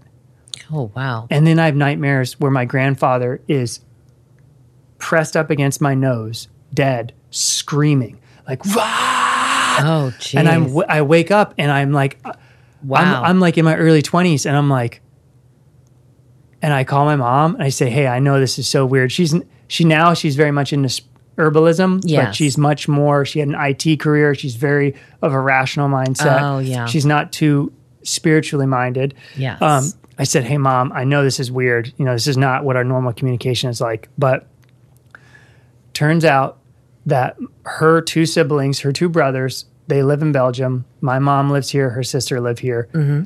None of them wanted to to the property after my grandparents died, and they Oh. were all kind of misleading my grandparents, saying yes, yes, Oh. yes, we'll take the house, we'll take the house. Right. None of them actually had that intent. And I said to my mom, "Hey, I think Pepe is my grandfather Mm-hmm. is really mad at you guys for lying." yes. And Could be. the nightmare stopped. oh. And then I started having dreams where the house was being renovated and light was coming into the house. Oh. That's fascinating. Yeah. And uh, obviously, yeah, he was trying to get his message across. Yeah. It may not have been exactly as you would think and as you would hope. You know, we always wish that we could get some full paragraph worth of speech from a from a ghost and be able to discern exactly what it is that they want, but it never happens like that. It's always bits and pieces and it's like dropping pieces of a puzzle on a table and you're taking them and trying to put them together and see if they fit in some certain mm-hmm. way. And sometimes they fit together and you can figure out maybe this is what they want. Other times it's like, oh, I don't know what the hell this means, you know, when you walk away scratching your head. But do you yeah, do you have any examples of some people who you went to investigate and then somehow a meaningful message was relayed that seemed to have an, a healing or a closing of that chapter or you know, a clearing? You know, I've been trying to think of what of a good example of that, and I feel like there have been a few times, but I can't think of one right off the top of mm-hmm. my head. Uh, we've had so many investigations that we've done.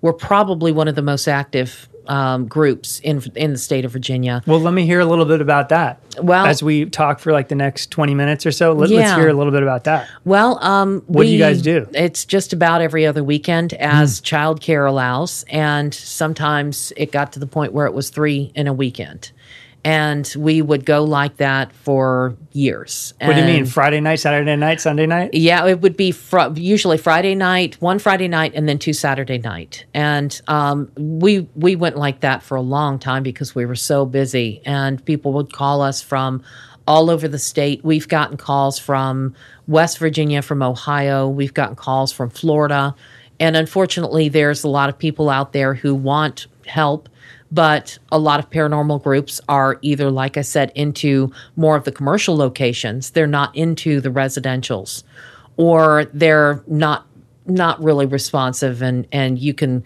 leave a phone message for them a voicemail and they don't ever respond don't ever call you back um, so they're kind of not very dependable in some sense So you guys are just doing this out of your own passion, paying for your own Yes. hotels, et cetera, yeah. et cetera. Yeah, we travel off of our own money. Um, we Jeff uh, fortunately uh, runs Yorktown Ghost Walks now. He Oh, has cool. this evening kind of gig where um, he runs ghost tours down there. Super cool. and that pays for things like um, gas Mm. and hotel rooms and campsites because we do a lot of camping now. And uh, Do you guys pull all nighters when you're doing it? yeah, sometimes we do pull all nighters, but it really kind of depends on the location and the clients. Sometimes the clients are kind of like you you can start to read them and they really want you gone. They're like getting tired and they're starting to kind of keel over on the sofa. Other times they are like, yeah, have at it all night long, you know, whatever you want to do. And um and we'll stay all night, sometimes even throw a cot out and whoever wants to get you know, sleep on the cot can It's go kind of reminds me of my film work days when when I would do filmmaking in New York. You would pull all nighters, and You know, some people are taking a nap in the corner. Yeah, yeah. You sleep when you can, and you know. But if you sleep, you miss something. So, Now, I really like, I appreciate so much. I didn't expect this, and I didn't expect it when I talked to the guy about cryptids. Mm-hmm. But this healing component that you're, you, you guys, the cryptid guy, basically people are contacting him because they have no one else to talk about one of some of the weirdest experiences of people's entire Right. lives. Even just to be able to get that off your shoulders and not be said, "Oh, you're crazy. Oh, you're schizophrenic." Blah, blah, blah. You know, like Yes. Someone to listen to you. I mean, that in itself is beautiful. So Mm-hmm. Yeah. it's so cool what you guys are doing. yeah, because we we oftentimes people do just want to call up and they want to talk to us about something. They want to get our take on it, and we'll sit there for sometimes hours in the evening and talk to people just because they're too far away for us to travel out to. They can't find another group to come investigate, but they just want some sort of um, advice or some sort of course of action to take with stuff. And and sometimes we can tell them, well, you know that orb that you see on your photograph is probably not a spirit. You know, It- you know, it could just be a bug. It could be a water particle in the air. Um, but You mean like the glowing balls on people's pictures and stuff? yeah, the glowing balls are a big, big thing among the paranormal community. Um, everybody has their own take on what they are, but when you look into digital photography, it basically explains exactly what they are, and it's not anything of the paranormal nature. It's dust lighting up or something. Yes, yeah, it's it's as digital cameras have become smaller and smaller and smaller, the proximity of the flash to the lens has gotten smaller. They're closer together. The closer together those two elements are on a camera, the more likely you are to get what they call these orbs or hmm. these artifacts in the digital photography. Hmm. And what it is is a speck of dust or a water particle or even bugs will hmm. illuminate like that off of the flash. And the water particles and the dust that you see, even though it looks like they're way off down the road or a good ways away from you, the, the dust particle or the water particle is actually very close to the lens. And the the light is reflect, refracting off of it in such a way that it illuminates it and causes it to have the, to appear sort of like a a white translucent uh, ball. Sometimes they look like they have a bit of a nucleus in the center of them. Sometimes they look like they are self illuminated, like they're glowing. Um, now, that's not to say that orbs can, are not ever spiritual, because I've seen one with the naked eye, and it was this ball, basketball sized ball of light that flew through my bedroom one night and you know f- disappeared into the head of the bed up up above me as I'm trying to go to sleep. So I know that they exist and that it is of a spiritual nature uh, especially given everything that was happening in my house at that time but um, you know most of the time the people the ones that people see it's very hard to discern when you're looking at it whether or not it's actually a bug or whether it's some sort of you know um, dust or, or what whether it's something of a spiritual nature really sometimes there's no way to tell so but we have had people one woman had pictures of bugs in her living room and claimed that there was fairies living in her sofa. She swore to it. And you would try to tell her, "No, ma'am, this is this is just digital photography. It's probably a mosquito about this size that when you photograph it, it looks gigantic, you know." And the way it illuminates, you can see its wings and it's white and glowing and it's like a little ethereal. Yeah, it's you know, when you Oh, look at it, it's like, wow, that's amazing, but it's a bug. So Wow. yeah, kind of a Okay, what's but- the weirdest thing you guys have come across? There was a woman who called us up and wanted us to come up and investigate her house, and she. This is kind of comical at the same time. She um, claimed that she was having a relationship with a spirit that she wanted to continue having a relationship with. So we said, yeah, certainly. We'll look at the calendar and we'll get back to you and see when we can, you know, get together.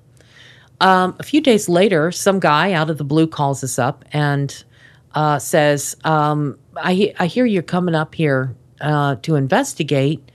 And we didn't really know who he was. And, and, and Jeff says, Yeah, you know, where, where is this? And he said the name of a city that they were living in. And, and Jeff thought back and said, Are you talking about this, this woman? Um, you know, and he says, Yeah, you're coming to investigate the babies, right? And Jeff said, What babies? You know, no idea. Evidently, she had been playing with an Ouija board and believed that she had been communicating with the spirit of the dead actor Bill Paxton. This was the guy from the movie Twister, um, Apollo 13, I think it was. Um, Seeing you know. Ghostbusters? No, he wasn't in Ghostbusters. He was just in some random movies here and there, and then um, he ended up passing away, something cardiac, a number of years ago. She had this thing for him. We're not exactly sure why, uh, but she had this thing for him and wanted to communicate it with his spirit. So she pulled out this Ouija board and believed that she was having a relationship. Now, to take it a step further, she believed she was also having a physical relationship with this gentleman.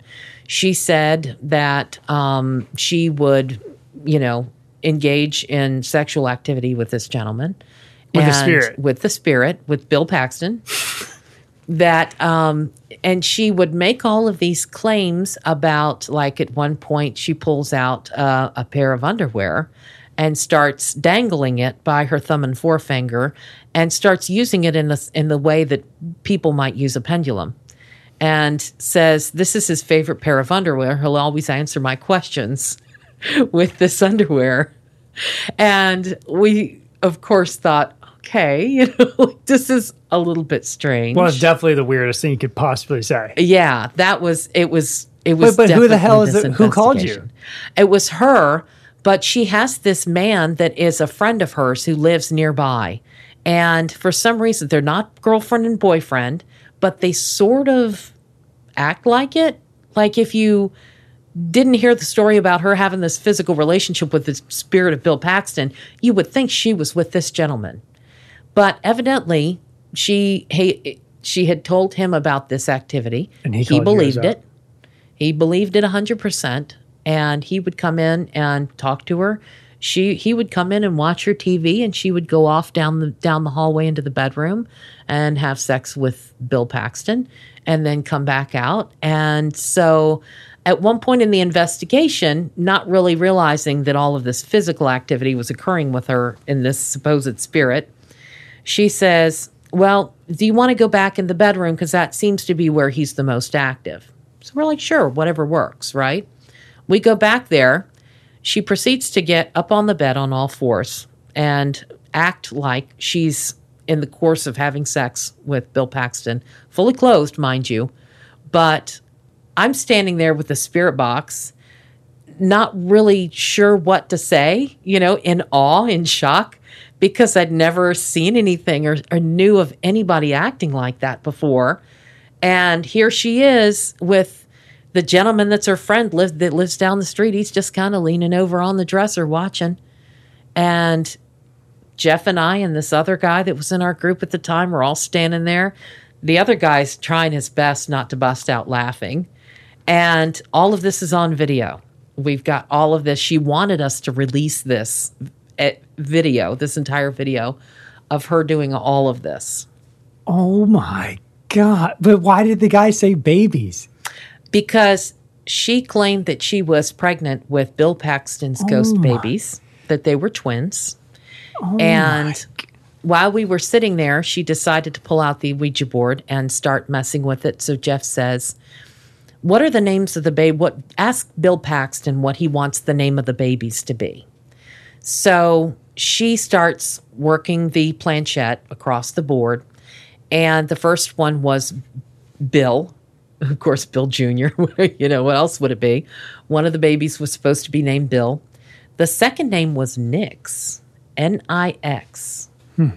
And immediately something light went off in my head. And I leaned over to the other investigator, David, and I said, Look that up. Google that. That's not like that's a demonic name or hmm. something that I'm recalling from mythology or something. Hmm. So it just so happened that the town she lived in was right there on on the water, on the Chesapeake Bay, and um, and supposedly Nix is the name given to some sort of a water spirit that is able to impregnate people, to have sexual relations with people and impregnate them. And so we thought, like, what the hell is going on here? Like, is she nuts? Is she Or is this real? Right. Is she so take a dark turn? impressionable? Yeah, because some people are so impressionable that if they get an idea in their head, they can run with it and it just like sticks there and they believe everything that occurs. And this goes back to the idea of the demonic. yes. That they can fill her up with all these wacky ideas, but there is something weird going on. Right. Oh my god. Because Yes. you know, throughout many mythologies, Mm-hmm. the succubus and the incubus are sexual poltergeist. I don't know Oh, what you want to call him, a sexual demon. Right. And I, um, in a period of my life where I was um, wild and single in New York City, Yeah. um, like I got entangled with a few girls that were really into some dark stuff. Yes. And um, I'm open to any interpretation of this. It could have been parts of myself that were coming online, but she even told me about um, incubus, succubus stuff, and I had experiences. I mean, Mm-hmm. I would wake up feeling like something is crawling all over me, Right. and in the middle of the night, and immediately I'm th- she's in my head. Yeah. and um, she would have a powers to know what I'm doing at five in the morning. You know, anytime I'm doing something that she might not like. Yeah. my cell phone would go off. What are you doing? And this is a person Huh. I had, you know, I had no, it's not a girlfriend. Yeah. Like I had like a one night experience. One night stand And then she has this strange power of vision over me. Yeah. Very yeah, scary. that's- and and she, I would wake dark. up with the scariest feelings. Yeah, that's something dark. Yeah, attached to her, probably from some of her previous stuff. But Mm. Yes. yeah. And in low light, I said, like looking at her face in low light, I literally thought I'm looking at the face of a demon. Mm. yeah, her face like a very Ooh. attractive woman and Yeah. in low light it was like a terrifying like gargoyle face Oh, geez, yeah. so anyways nice. well we got about 10 minutes left i mean do you want to just tell about um uh, i guess how people you know you guys you guys do a really good job with social media and with youtube do you want to just talk a little bit how people can check out what you guys do Yeah, we're pretty much all over the place. I mean, um, you know, we are we have YouTube, we have um, a lot of different videos that we put on YouTube. We do different series. We do um, one that's more of the Virginia Paranormal Case Files, is what we call it, and that's more of the serious investigation stuff. Uh, we also have one that's called Gas Grubbing Ghosts.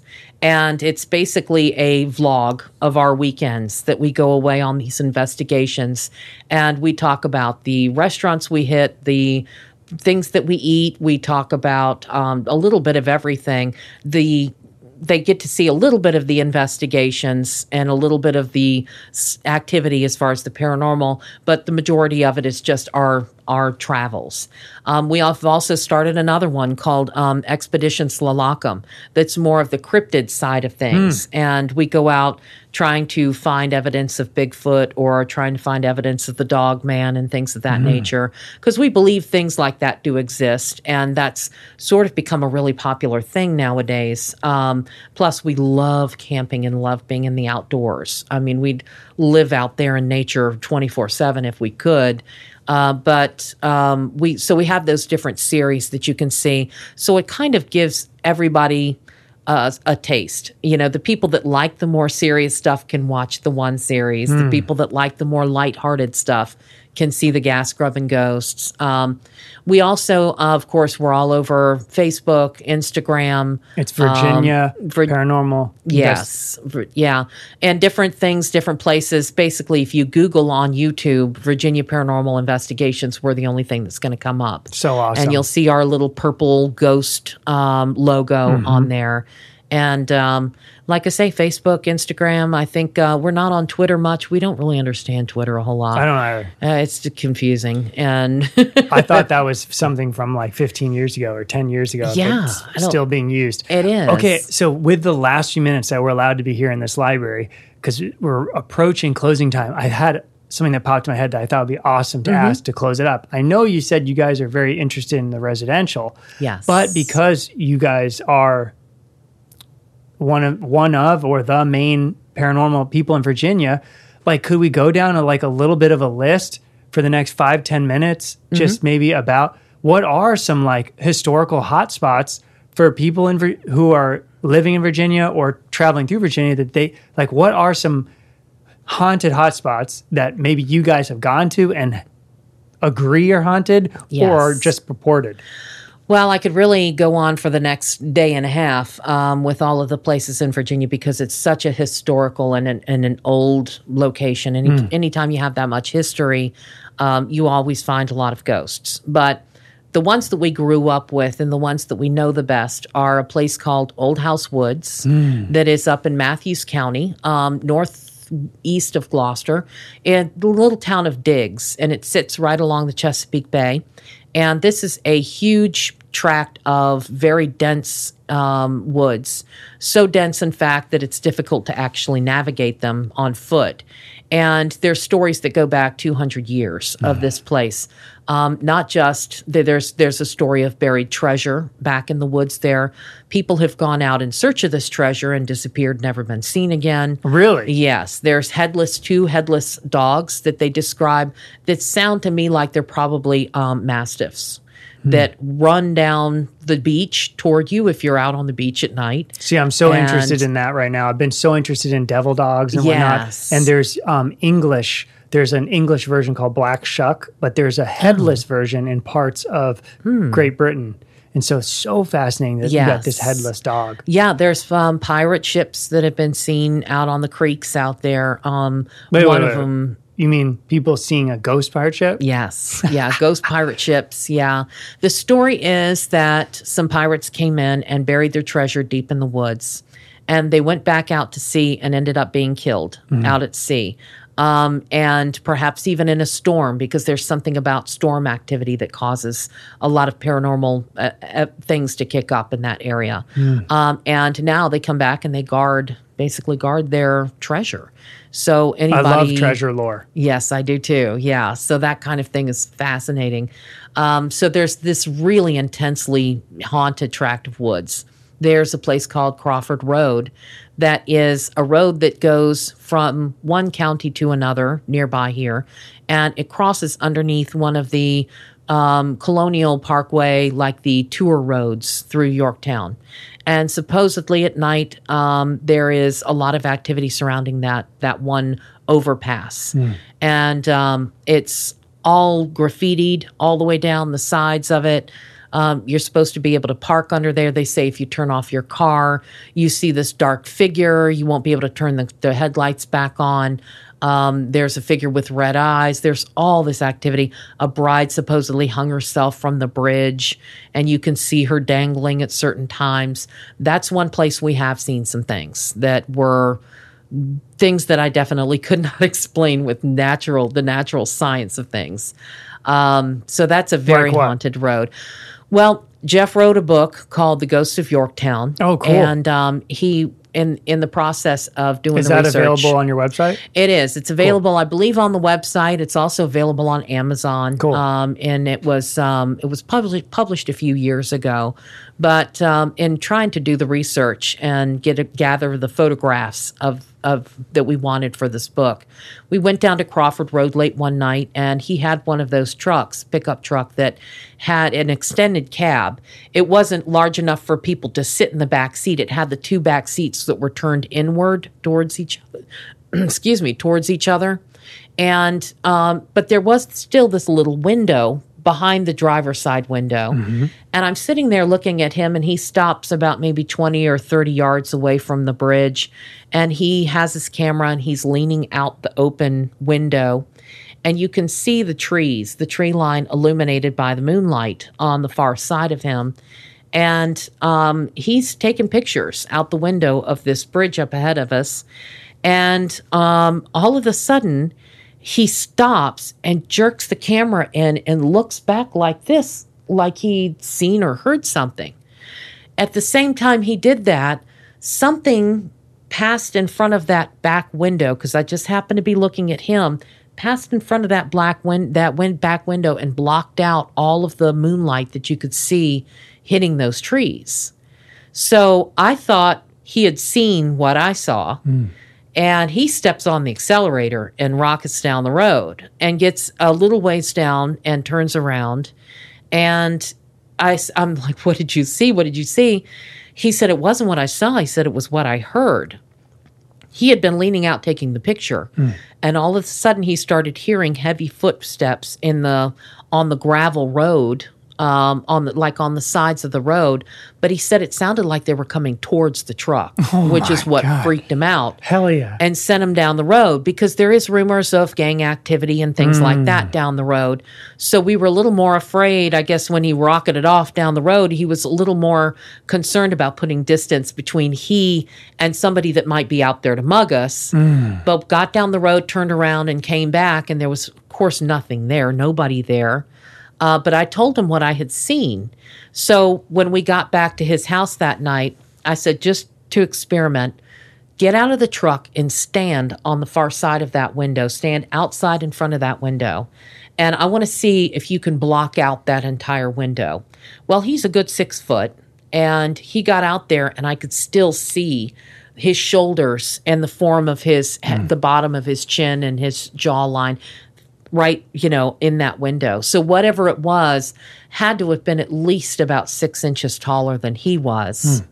And that's a pretty big person to be able to completely block out the window. So um, Ragged Island is another place that Oh, well, I told you on my way here. Yes. I told you that I saw your video where you guys are there. Yeah. And I went on my way here. It's a WMA. You Yeah. guys said in the video, Yes. um, like I hunt in WMAs where I live. Oh, okay, But you yeah. said um, in your video that someone had committed suicide there and there was a murder over there. Yes. So I'm. It's kind of a spooky day today. Been raining and but anyways, I Uh-huh. went to go check it out. I haven't had a ghost experience in years, and um, yeah, I just came around a corner and like I texted you, and I'm gonna put the audio in the intro of this podcast. But Mm-hmm. I felt what I have also felt during all my other ghost experiences, which Yes. is like you just hit a wall, wall. of energy. Yes. and it's just um, you know, my leg hairs kind of stood up, my arm hairs stood up. You know, I don't feel in danger, Mm-hmm. but I just feel like well, something.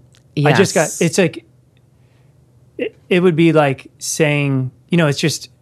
I don't know how to describe it, but it's unmistakable. Yeah, it's unmistakable. exactly I- how you something has just happened. Something Yeah. is happening right now. Yeah. and I just kind of said out loud, "Hey, is it okay to keep walking around here?" Yeah. Seemed okay, but yeah, I heard someone was two kids were killed back there.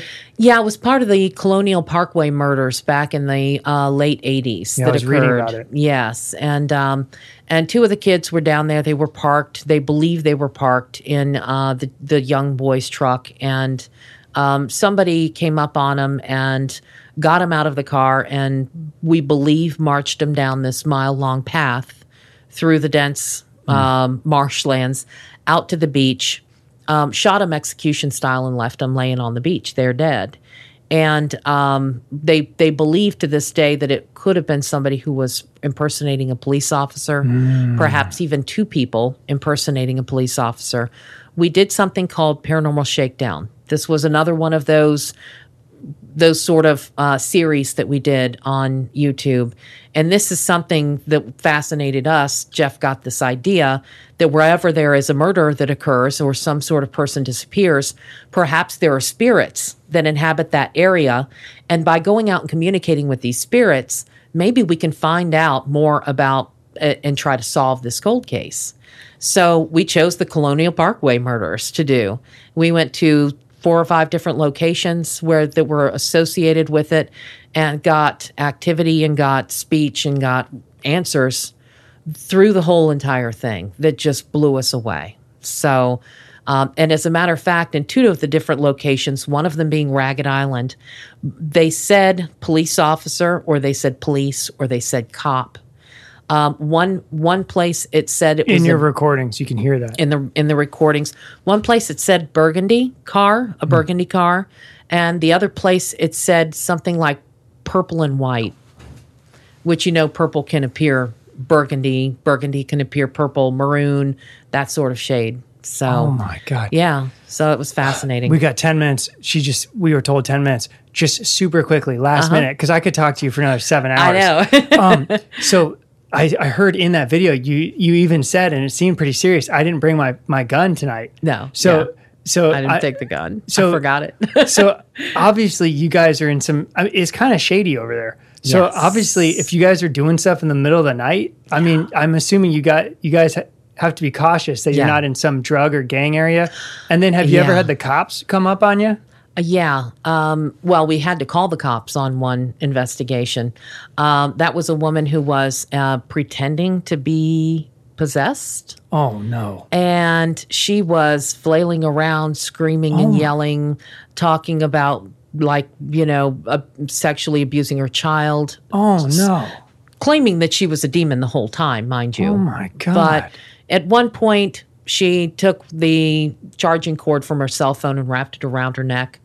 Um, for this hour, I'm dousing this woman with holy water, saying every prayer in the book, saying everything I can possibly think of, and nothing seemed to have any effect on this woman. And so Jeff had taken the husband out the door, out the front door, and was telling him, look, she's talking about things that are criminal. You know, you you need need to to talk to the con- you need to contact the police. So he convinced the husband to call the police. So I, I'm standing in there with a bottle of holy water in one hand, and um, probably looking quite frazzled, and the St. Christopher medal around the other hand. And here comes the Henrico Police Department outside of Richmond. Henrico Police Department through the door, kind of look at me and then look at her, and they said, What's going on today, ma'am?